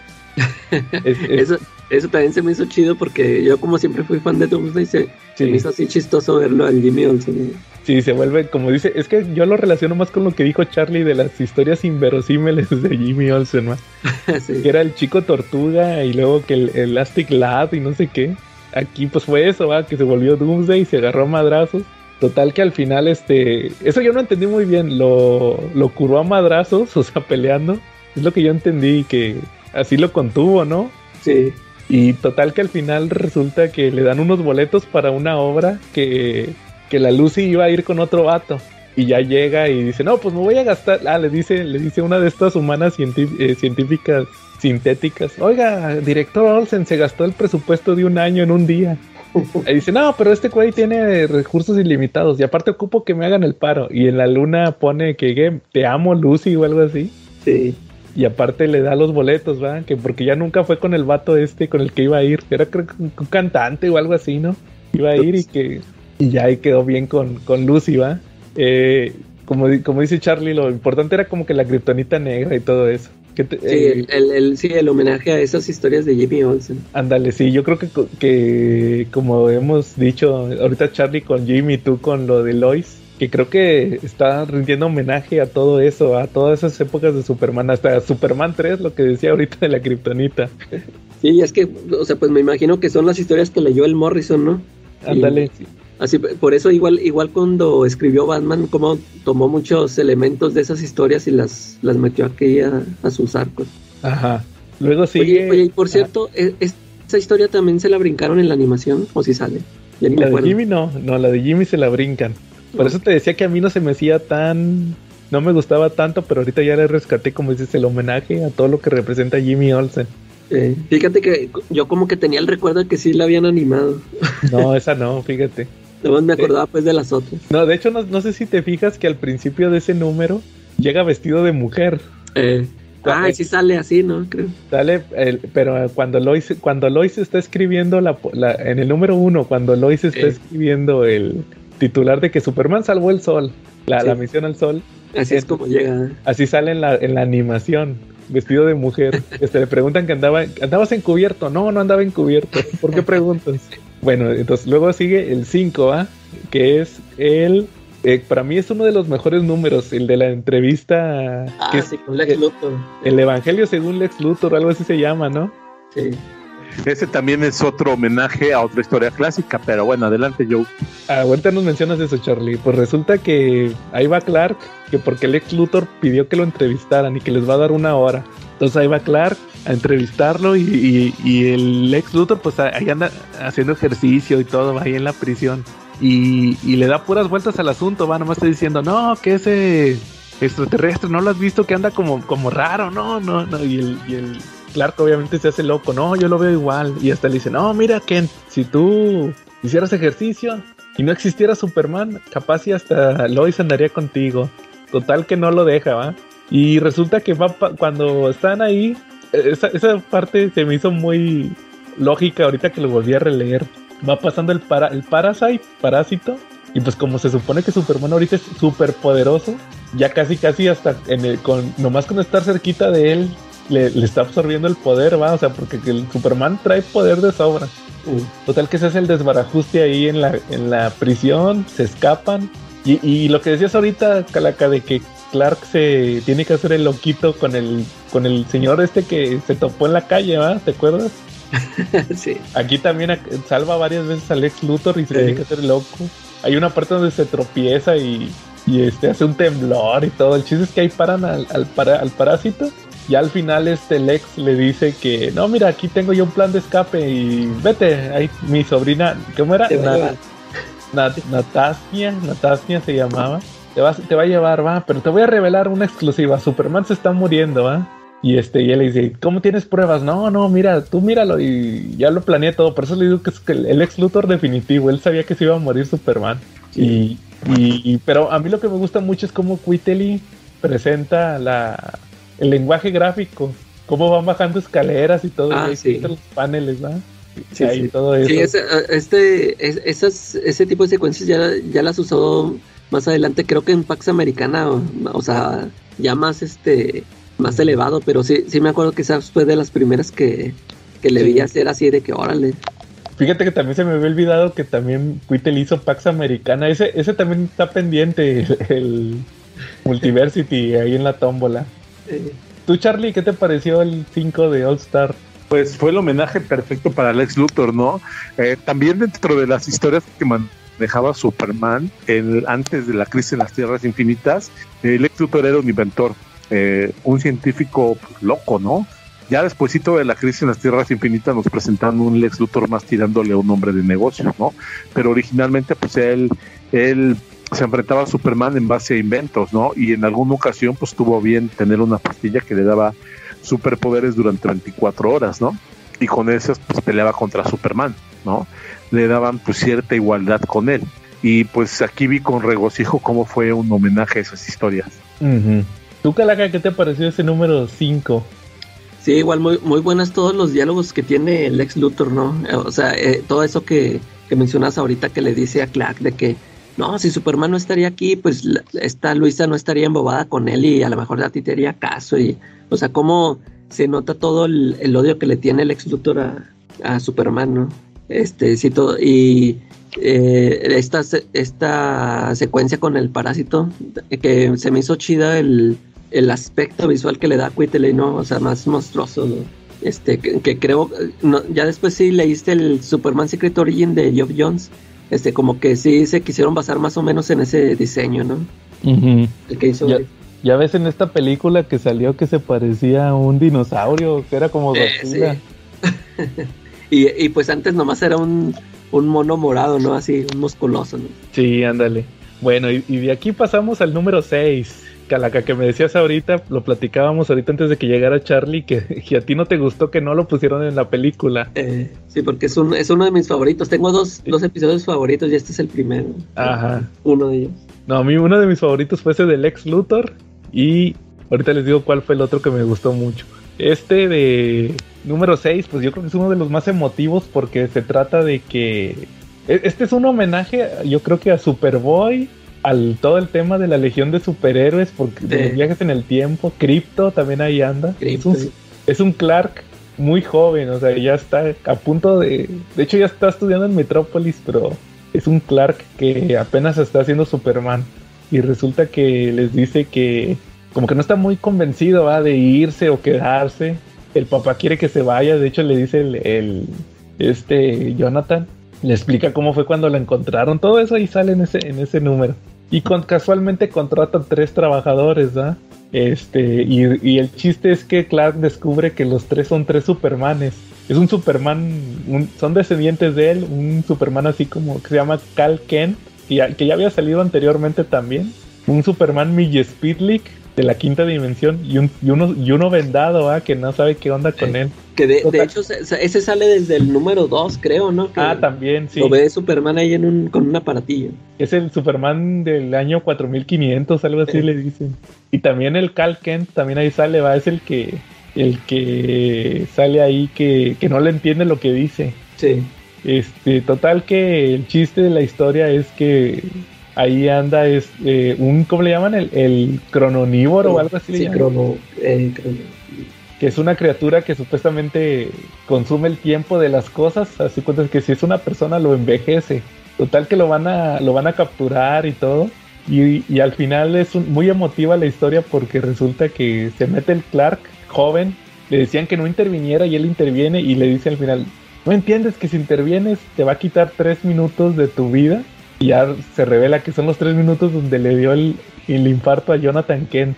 Y de hecho el, el- el Superman vendado platica con él, ¿va? Sí.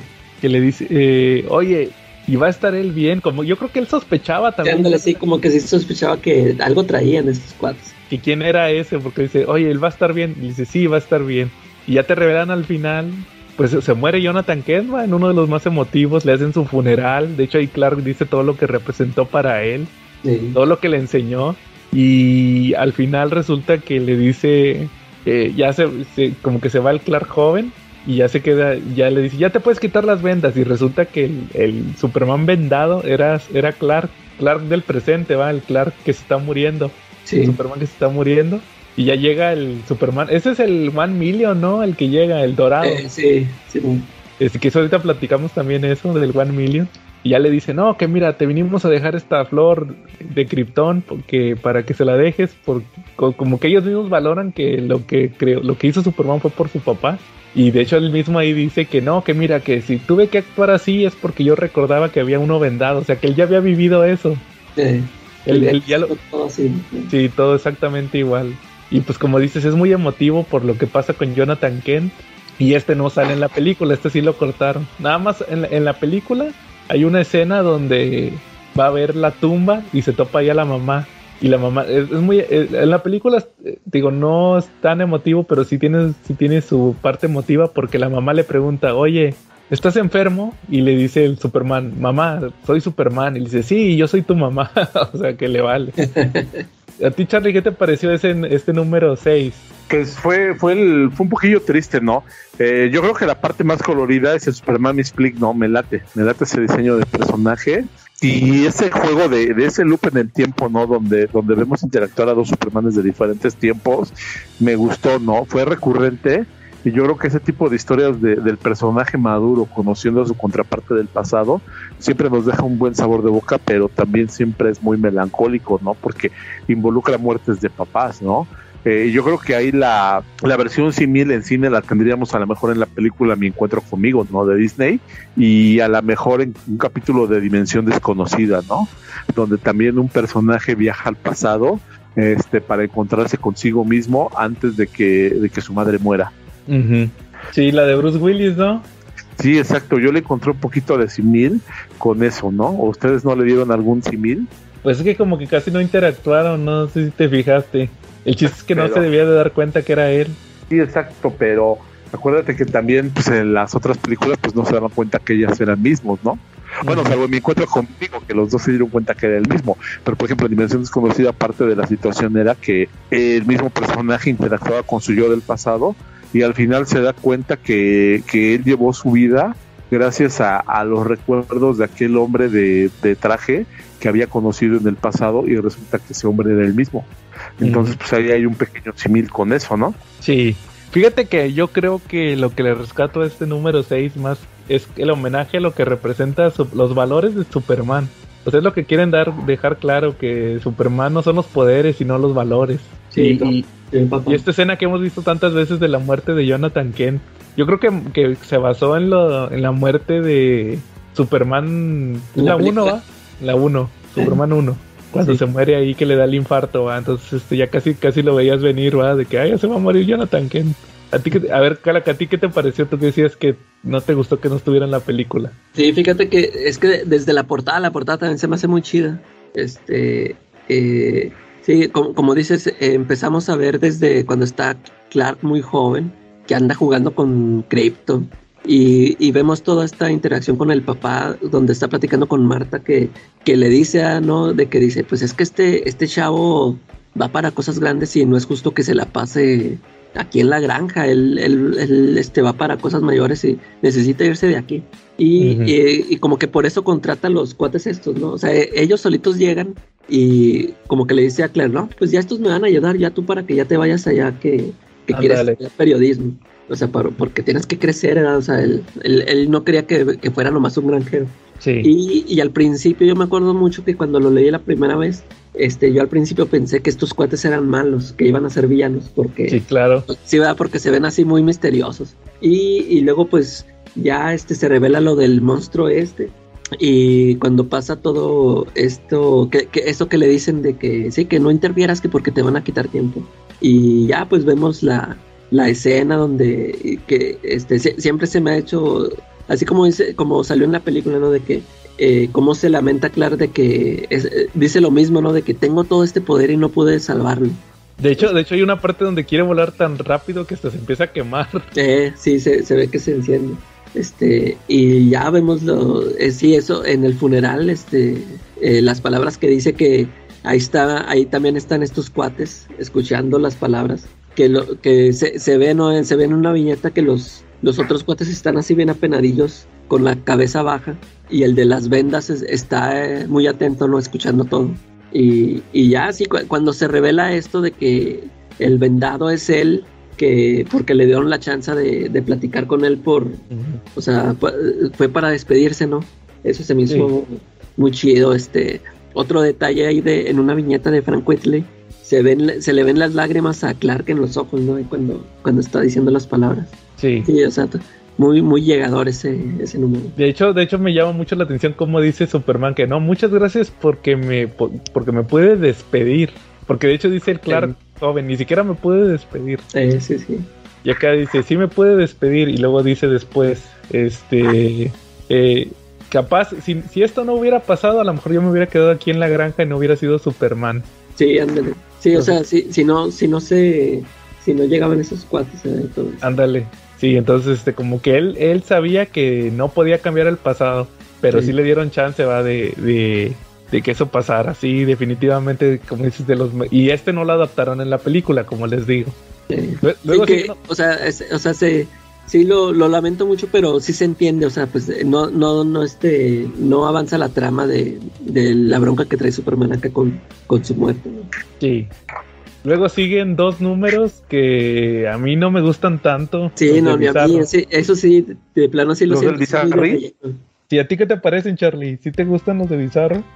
pues ya no me acuerdo tanto de ellos, la verdad esta semana no leí esos números de Bizarro, este, pero recuérdemelos un poquito, ¿no? Para saber, es donde el número ese que vienen cosas bien extrañas, como que un personaje del, Daily Planet este, es inmune a, los a lo de los bizarros porque te había tomado una Viagra. Sí, el Lombard. sí, Lombard. Sí, como que se me hizo así medio, tuvo sus detalles medio, medio así, medio, medio extraños, ¿no? Sí, o sea, sí tiene esos momentillos, pero en sí, en la historia como que sí se siente así muy de relleno. de repente Bizarro ha generado su propia palabra y ha modificado el idioma español. ¿A qué me refiero? A que todo el mundo cuando decimos algo extraño, peculiar, raro, bizarro. Esa es la palabra que usamos. Yo los invito a, a todos los usuarios del pues, ese podcast de ustedes a que abran su diccionario y lean qué quiere decir la palabra bizarro. Órale. La palabra es generoso y gallardo. Ah, no lo sabía. Sí, y, sin embargo es algo extraño. Efectivamente, no, es la manera en cómo algo puede permear la cultura popular al nivel de que cambia totalmente el significado de una palabra. De verdad, léanlo y nos hacen llegar los comentarios. Ya está, Charlie. Y pues sí, o sea, prácticamente es que llega un ataque de unos bizarros que se llevan a Superman a la... Superman tratando de detenerlos va a dar a su mundo, ¿no? Que es como de... Ya ni me acuerdo cómo le dicen, que es el bajo espacio, bajo universo. Ah, sí, Ándale. Y resulta que ahí queda atrapado y luego está el, bizarro de los bizarros. Que es Cibarro. Cibarro, ¿eh? que según que está normal. Y que el vato... Es, es el clásico de de que es el, el, feo de los feos, o sea, es el guapo. Resulta que ahí el vato se siente, es el rechazado, pero porque todos son así bizarros y él es uno normal. Sí. Total que lo terminan aventando a Superman a la Tierra en un cohete, pero va como, como Looney Tunes, va amarrado. Yo creo que lo rescatable ahí es también otro, es, o sea, es otro homenaje a estas historias de los 50 pero que ahí Lois, por culpa del profesor este Quintum, se entera que Superman se va a morir. Ahí se entera. Y, y, llega a la Tierra justamente para el número 9. Sí, es el 9, ¿no? Sí. que están los... Ese, ese es el, mi otro favorito. Ah, ese, ese, ese, es el otro también que es mi favorito. Cuando llegan los sustitutos, los Supermanes sustitutos que resulta que en, el tiempo que no estuvo, que, estuvo como tres meses, ¿no? Que llegaron unos eh, kryptonianos y que resulta que eran como los primeros astronautas. Ah, es que eran astronautas, sí, Y ya anduvieron mejorando el planeta, va, pero muy a la fuerza. Sí. De hecho son este Bar, Barel y Lilo. Barel y Lilo. Total que les dicen, no, que yo soy hijo de Llorel. Y ah, sí conocíamos un Llorel, va, un científico. Entonces, este, pero no, es, ¿Y, por qué en todo este tiempo, va? De hecho, le vandalizan la fortaleza, va, y todo. lo madrean. Cuando entran, le, dejan caer la llave en el brazo a un robot y se lo tumban. Ah, sí, ese detalle estuvo chido de Quitely. Total, que al final les dice que. Le dice, no, es que tú. Se la viene diciendo que es un degenerado. que porque porque prefiere vivir en el pasado que no, que el futuro de Krypton y no sé qué. Total que resulta que lo van a buscar como Clark Kent, ¿va? Ah, mira, ahí está. Se, se, se, se, a vestirse como ellos. Ándale, sí, se oculta, ¿va? Tiene vergüenza, se avergüenza de ser kryptoniano, ¿va? Y resulta que ahí pierden los poderes. Ahí de hecho, hay un diálogo donde le dice Bar, Barel a, a, la otra, a la esposa: Oh, tus ojos se volvieron verdes, están bien bellos. Nada, pues era kryptonita, ¿va? Eh, se estaban envenenando. Total que perdieron sus poderes porque pasaron por un, un campo de kriptonita. No, dicen que pasaron por un, un, campo de radiación que hizo que los minerales de su cuerpo se, volvieran kriptonitas. O sea, ya estaban bien envenenados. Y termina este, mandándolos a la zona fantasma. Pero yo lo que le rescato, aparte de todo, es que le dice. No, que nos mostraste bondad. Y le dice, mis, mis padres de la tierra, este, me. De hecho, les, les tira carro, va, porque dice, mis padres de la tierra me enseñaron a siempre respetar a los ancianos.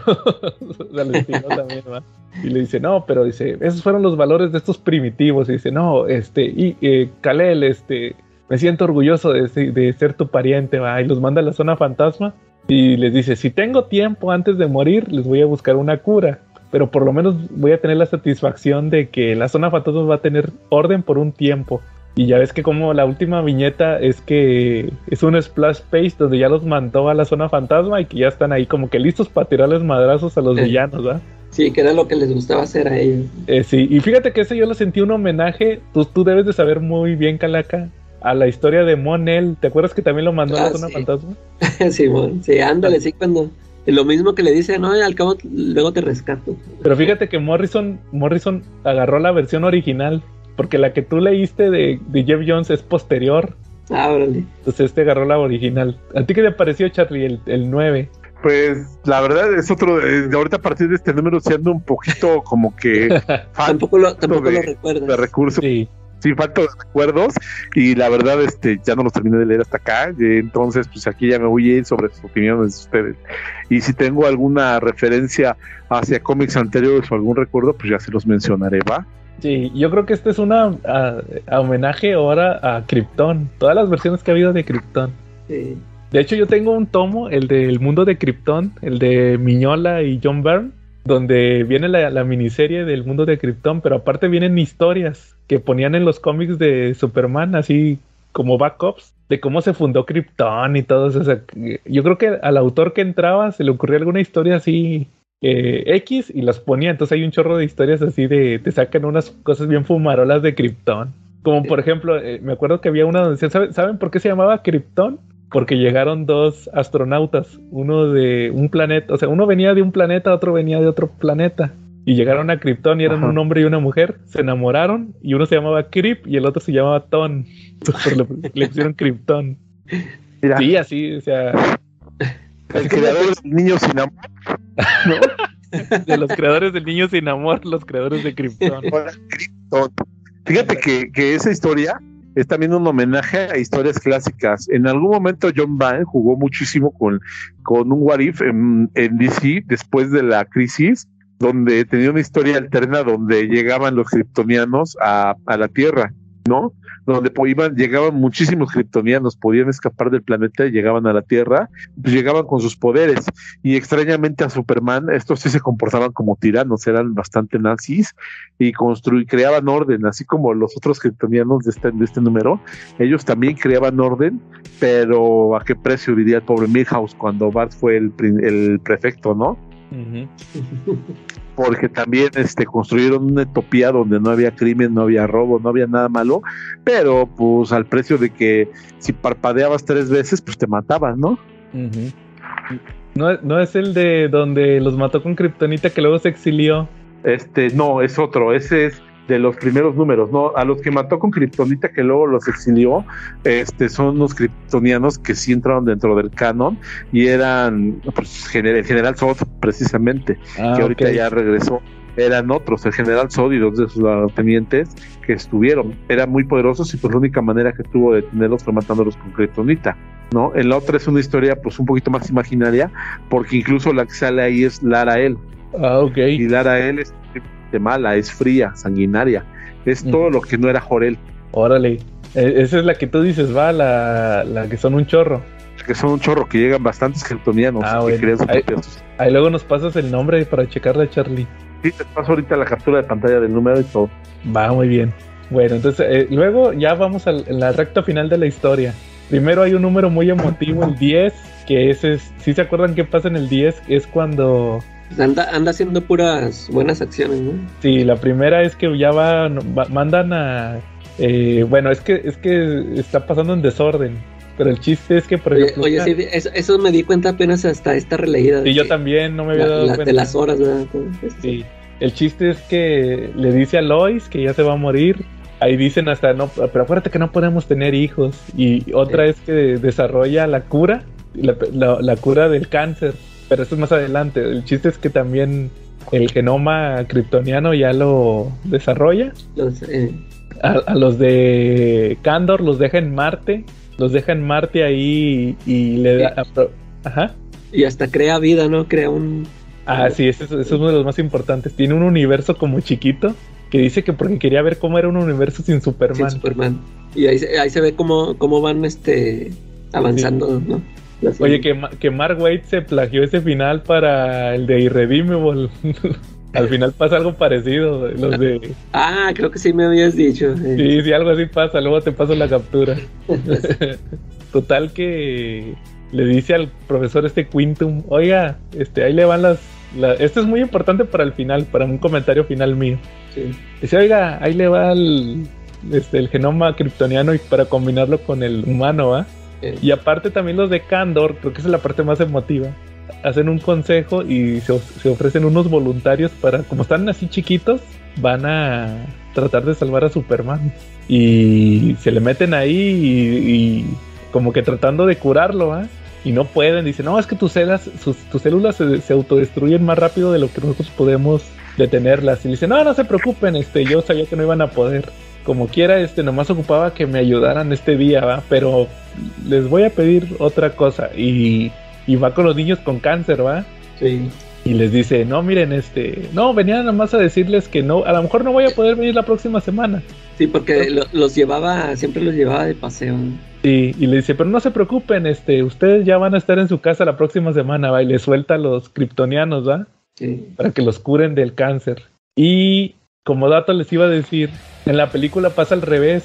Primero pasa, eh, o sea, para sustituir. Ya ven, ya ven que cuando llega Superman de lo de Bizarro, que llega con los kryptonianos, habían pasado tres meses.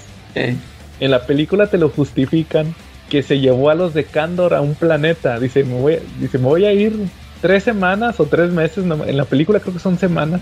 Me voy a llevar a, a los kryptonianos a un planeta para que puedan vivir y me voy a tardar este tiempo. De hecho, ahí, ahí él le dice a Lois que se va a morir, no fue el profesor Quinton. Y se va y por eso cuando regresa ya, ya regresa con los madre. Sí, cuando regresa, ya ves que aterriza así bien feo porque venía amarrado en un cohete. Acá, acá aterriza feo porque ya venía bien madreado. Y pues le toca este, ya lo de los kryptonianos. O sea, ahí nomás te dicen eso de lo de los de Kandor. Y acá no, pues acá pasó después. Pero sí se brincaron poner en la película esto lo del, de que curó el cáncer Superman. Y ya los ya pues con esto entramos al final de la historia, Que resulta que algo que quieras agregar Charlie de este número antes de terminar. Bueno, ahora sí vamos al final. Resulta que Superman eh, está escribiendo su testamento y todo y al mismo tiempo Lex Luthor lo van a ejecutar. Y aquí se revela todo, va, de que lo que decías que a la que poco a poco se empieza a revelar que hackeó el, ah, no, el el aliado de, Lex Luthor era una computadora viviente Solaris, ¿va? Eh. era como un sol acá y, el chiste es que convierte la, energía solar amarilla en roja, entonces para debilitar a Superman y aparte hackeó al robot para que le diera el suero a Lex Luthor, entonces Lex Luthor trae superpoderes por 24 horas, se libera y trae un plan, usa su sobrinilla, ¿va? dice que sobrinilla. Total que al mismo tiempo Superman va a pelear con Solaris y, de hecho se, lleva todos los robots, nomás se queda uno que le dice, no, que te vamos a ayudar Superman. Pero este, se va a quedar uno de nosotros a cuidar la fortaleza para la posteridad, que era lo que le interesaba a Superman. De hecho, él decía que era una... Si se acuerdan que dice que es una cápsula del tiempo, la fortaleza. Ah, sí. Se van y luego le ayuda su... Que eso, eso sí me... su comezoles, tenía un comezoles como el de Final Night. Ah, sí, cierto y se lo mata el Solaris y se enoja el Superman y lo mata él también y se lo mataste, va, y lo madrea. Y este, y el chiste es que la pelea final ya es contra, contra Lex Luthor, ¿va? Eh, pelean, ¿algo quieran agregar hasta aquí? No, no, no. Fíjate que yo, yo este, la, primera vez que lo leí, este, no, no me agradaba mucho que el, la batalla final fuera contra Lex Luthor porque yo siempre tuve problemas en ver a Lex Luthor este, enfrentarse a Superman así físicamente. Este, yo, yo porque como eh, este, cuando empecé a leer cómics, este, fue el primero que conocí el Lex Luthor, el de John Byrne, con su Man of Steel. O sea, así como dijo Charlie, que te lo presenta como un hombre de negocios, ¿no?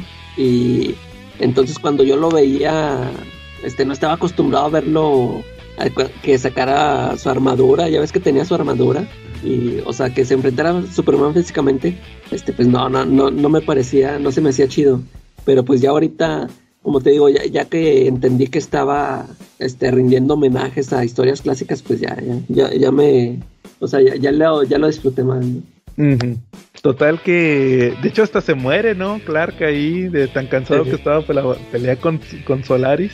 Lo revive, ¿quién? Lombardo, Jimmy, no me acuerdo quién lo, quién lo revive que tiene un sueño guajiro, ¿no? De Krypton y no sé qué con con Jorel. Ah, oye, que por cierto, también me di cuenta que un diálogo que trae ahí se lo tomaron en Man of Steel. No sé si te fijaste. ¿Cuál era? No, este, todo, hace muchas cosas que le está diciendo Jorel. Este, esas frases cuando que le dicen de que no, que te, que la, que la gente te, te seguirá y que te vas a tener tropiezos, pero te levantarás y al final que se reunirán en el sol, todo eso. Ah, todo eso se lo dice. Eso, eh, sí, eso que le dijo este Russell Crowe en, en Man of Steel. Y aquí se lo, aquí se lo copiaron. Si me fijé, dije, ah, este, este diálogo yo lo conozco. Órale, no sabía. No, no, no, no lo. La neta me dio mucha hueva, ya no lo leí. Total que de Clark trae el, una pistola de gravedad y le empieza a disparar. Ya cuando se, cuando se despierta, obviamente todos, ah, Superman, este, Superman, este, estás disfrazado de Clark. Ah, sí, sí, sí, o sea, nunca nadie entendió. No, en la, en la película Lois, hasta ahí agarra la onda de que Clark es Superman. Nomás hace un comentario de, no manches, Clark es Superman.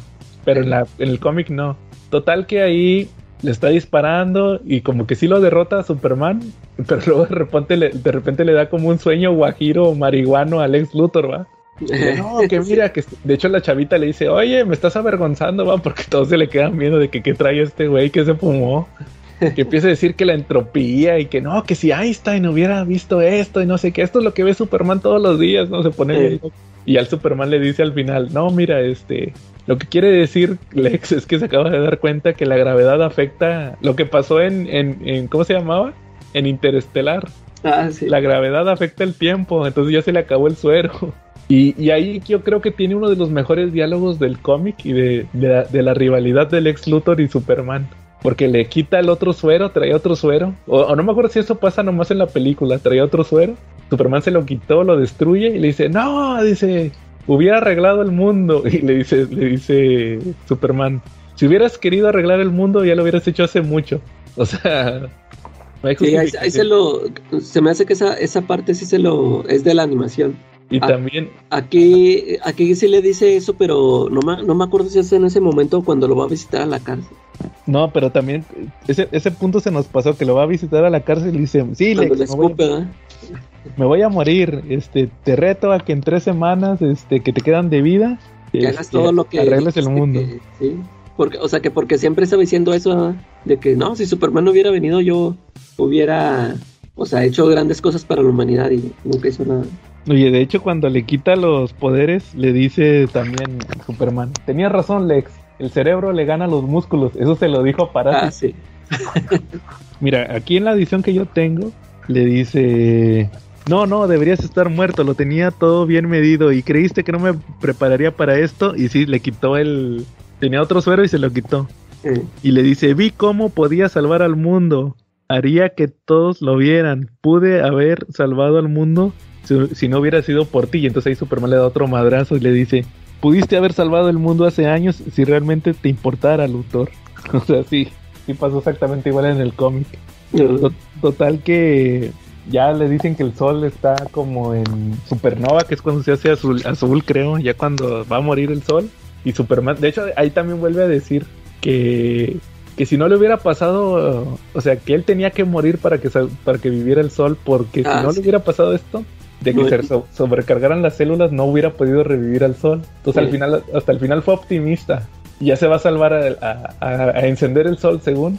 Y ya tenemos este epílogo donde está Lois que hasta le dicen, oye, ya pasó un año. dice, no, Superman va a volver, va. O sea, está arreglando el sol. Y, vemos este final donde el profesor Quintum te dice que no, pues que como que se lamenta va de la muerte de Superman, pero ahí te, te revelan que, que, en su instalación tiene el proyecto Superman 2. ¿Cómo, vieron el final? Oye, pero por ejemplo, cuando después de que dice Lois de que Superman va a regresar, de seguro está arreglando el sol, y luego te ponen una imagen de Superman como si si estuviera arreglando el sol. Yo nunca he entendido qué significa esa imagen. porque a mí se me, esa imagen como que está haciendo homenaje, e, esa imagen se la he visto en otros lados, a un, de un trabajador y, pero como, que está haciendo homenaje a esa. Pero sí, o sea, como que yo entendí como que si estaba ahí Superman haciendo algo ahí en el sol. Y, ya no me quedó claro si se iba a regresar o qué rollo. Sí.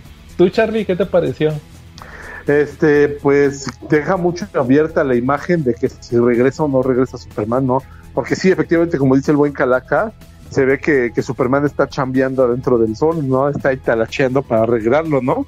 Eh, y se ve el símbolo de Superman, pero termina con un 2, ¿no? Eh, Es- sí, sí. Lo que yo entiendo es que Superman dejó por ahí algo para, para que alguien cuidara la Tierra en su lugar. Sí, ¿no? o sea que le, le pasó el, co- le pasó los genomas al profesor este para que pudiera hacer un segundo Superman.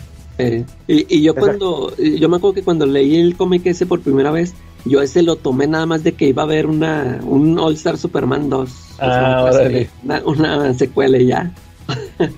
Oye, oye, otro punto importante, cuando, cuando Lex tiene su sueño marihuano, empieza a chillar de que como que ya entendió todo. En la película también pasa lo mismo, pero al final sí se arrepiente, porque cuando le dice el Clark, aquí en el cómic, cuando le dice, pudiste, haber- pudiste haberlo arreglado mucho, hace mucho si te importara, nomás le tira un madrazo y lo noquea. En la película le dice lo mismo, y el, y el Luthor, le, el Luthor ya todo tristecillo dice, tienes razón. Y el final de la película es diferente, que les digo que a mí me gusta mucho el final de la película. Que resulta que ya lo sentencia, lo vuelven a sentenciar a muerte a Luthor, pero pide ver al profesor, al profesor Quintum, va con él y le dice que... De hecho, porque como acuérdense que como aquí se brincaron números en la película, no pasó lo de que Superman eh, descubrió el genoma kryptoniano, ¿va?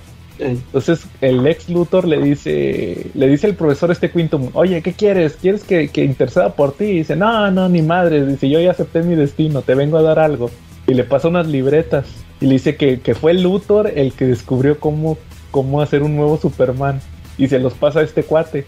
Ya se va en- en su carro y dice, ah, ah, porque Luthor le dice, nomás vas a ocupar el óvulo de una mujer sana. Y ya se queda pensando el, el profesor Quintum y dice, ah, pues ellos siempre quisieron hijos, ¿va? El Lois y, la, y el Clark. Y ahí se acaba la película. O sea, te dan a entender que como que Luthor se redime. Eso, eso sí me gustó mucho. Aunque sí entiendo también que este otro Luthor, el del cómic, es el definitivo. Entonces, pero sí es una buena alternativa. A mí me parece una buena alternativa, la neta. Sí me gusta. sí, bueno, ese. ¿Qué, qué más quieren agregar para finalizar el All Star Superman? A ver, Sally, ¿tú, tú qué opinas? ¿Si es, si es esta la mejor historia de Superman o, o sea, una de las mejores? Sin duda, cuando yo la leí, la leí ya un poquito atrasada, la leí como por el 2010, 2011, y lo que te puedo decir es que para mí fue un Superman este, muy, muy vanguardista, ¿no? Incluso adelantado a su tiempo. Hoy, hoy la puedo llegar a ver de nuevo y es, y es muy vanguardista, ¿no? Es muy adelantado a su tiempo. Creo que hicieron un cómic, eh, uno en realidad, ¿no? Una estética impresionante, la paleta de colores, los diseños que crearon para Metrópolis, ¿no? Este, las líneas estilizadas y muy delgadas y los colores eh, muy llamativos, ¿no? Eh, es adelantada a su tiempo. Es la única manera, la única impresión que puedo decir, ¿no? Como que, como que esa temporada de la historia. En el momento en que Sí. la leas, siempre va a ir adelante, ¿no? Sí, yo creo, yo puedo opinar, Calaca, que es una de las mejores historias porque usa versiones definitivas de todos los personajes. O sea, es una, un Superman definitivo, una Lois definitiva, un Luthor definitivo. Hasta Jimmy es un Jimmy definitivo. O sea, que agarra características de todas las versiones. Eh, Yo creo que es lo que le rescato de esto. Oigan, no, fíjense que aquí traigo el dato. ¿Sí saben cuáles fueron los 12 trabajos de Superman? Ah, no, eh, sí, fíjate que sí te iba a preguntar porque nunca me he puesto a contarlos, pero yo como que dudaba, dije, sí serían los 12, a ver, a ver, vamos. Fíjate, ahí, le- ahí les va. El primero es resca- rescata la primera misión tripulada al sol. Esa fue la 1. Eh, Luego fue crea el super elixir, que el de los poderes de Lois. El tercero fue Superman contesta la pregunta imposible de responder, que fue la de la esfinge. La cuatro fue Superman encadena al, al cronóboro, le pusieron en español cronóboro. eh, Eh, la 5 es Superman salva la Tierra del mundo bizarro, que fue cuando detuvo la invasión. Y la 6 fue Superman regresa del bajo, ver, bajo universo, le pusieron en, en español bajo universo. El cuando Underverse. regresa- Cuando regresa encadenado del cohete, Sí, ¿no? como, como caricatura de Looney Tunes. Luego la 7, Superman crea vida, que fue lo de este universo donde está el Jerry Siegel y Joe Schuster. sí. Luego el, el 8, Superman libera Candor y cura el cáncer, o sea, lo que pasó en, en el número 10. Luego el, la- el trabajo número 9 fue Superman derrota a Solaris, el sol tirano. Luego, el 10, Superman conquista la muerte. Se me hace que es cuando se regresa del sueño guajiro con Llorel. Que se necesito volverlo a leer. el número 11 es Superman construye un corazón artificial para el sol. O sea, cuando se sacrificó. Eh, sí. Y el trabajo 12 fue Superman deja la fórmula para crear a Superman 2. Esos fueron los dos, supuestamente los 12 trabajos de Superman. Ok. Como ven, eso es, eso es All Star Superman. De las mejores historias de Superman por, para muchos. Yo creo que sí es un una recomendación que todo el mundo debe de leer. Para Sí, que vean que, que Superman es un personaje bien, bien chido.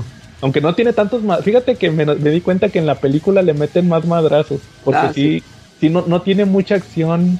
No es un cómic tan dinámico en temas de acción, pero como quieren contenido sí está muy chido. Como ven, Sí, sí. Ya lo- los que les falte por leerlo ya avanzan. ya léanlo. Sí. Así es. Bueno, entonces, ¿a- ¿algo más que quieran agregar del otro Superman o cómo ven si acabamos por esta semana? Yo creo que por esta semana, pues Ajá. estaría muy bien, ¿no? Estamos ya finitos, ¿no? Terminado. Sí. Habrá que ver ahora sí, el, el hasta el miércoles voy a hacer el sorteo. A ver qué onda, a ver, porque ya toca otra vez tómbola. Hay por ahí varios títulos. Como por ejemplo, ahorita ya ven que dije Multiversity. También estaría chido que saliera ahí en la tómbola. Entonces hay varios, entonces hay que estén al pendientes para ver ahora sí que con qué temas vamos a acabar el año. Ya están. Muy Sí, no, bien. hacer especiales, ¿no? Porque también de repente hay cómics navideños, ¿no? Estaría bien dos especiales navideños, ¿no? ¿O ¿Cómo ves? Sí, pues ahí lo podemos ir viendo, porque sí hay varios cómics, estaba pensando también en eso, Charlie, hay varios cómics que están ambientados en Navidad que podemos ir analizando. Exacto. Igual ahí, ahí les lo, lo vamos planeando de una vez. Va, no, habíamos comentado ya navideños. No Sí, pero esos eran en general, ahora sí sería una historia específica. Ok. Sí, eh, eh, ya, ni, ya ni me acuerdo cuál era, va, pero déjenme me, re- dejen recuerdo cuál Siempre era. les menciono. ¿Cómo, Una cerveza con el diablo de Anochetti. Sí, pero ese no, no te da para todo un episodio. Bueno, podría ser una de esas, ¿no? Sí, ahí, ahí lo checamos, no te preocupes, Charlie. Vale. Va, muy bien, entonces si no hay nada más, estuvimos Joe Solaris Charlie Olsen. Y la calaca Quintum. y nos vemos la próxima semana.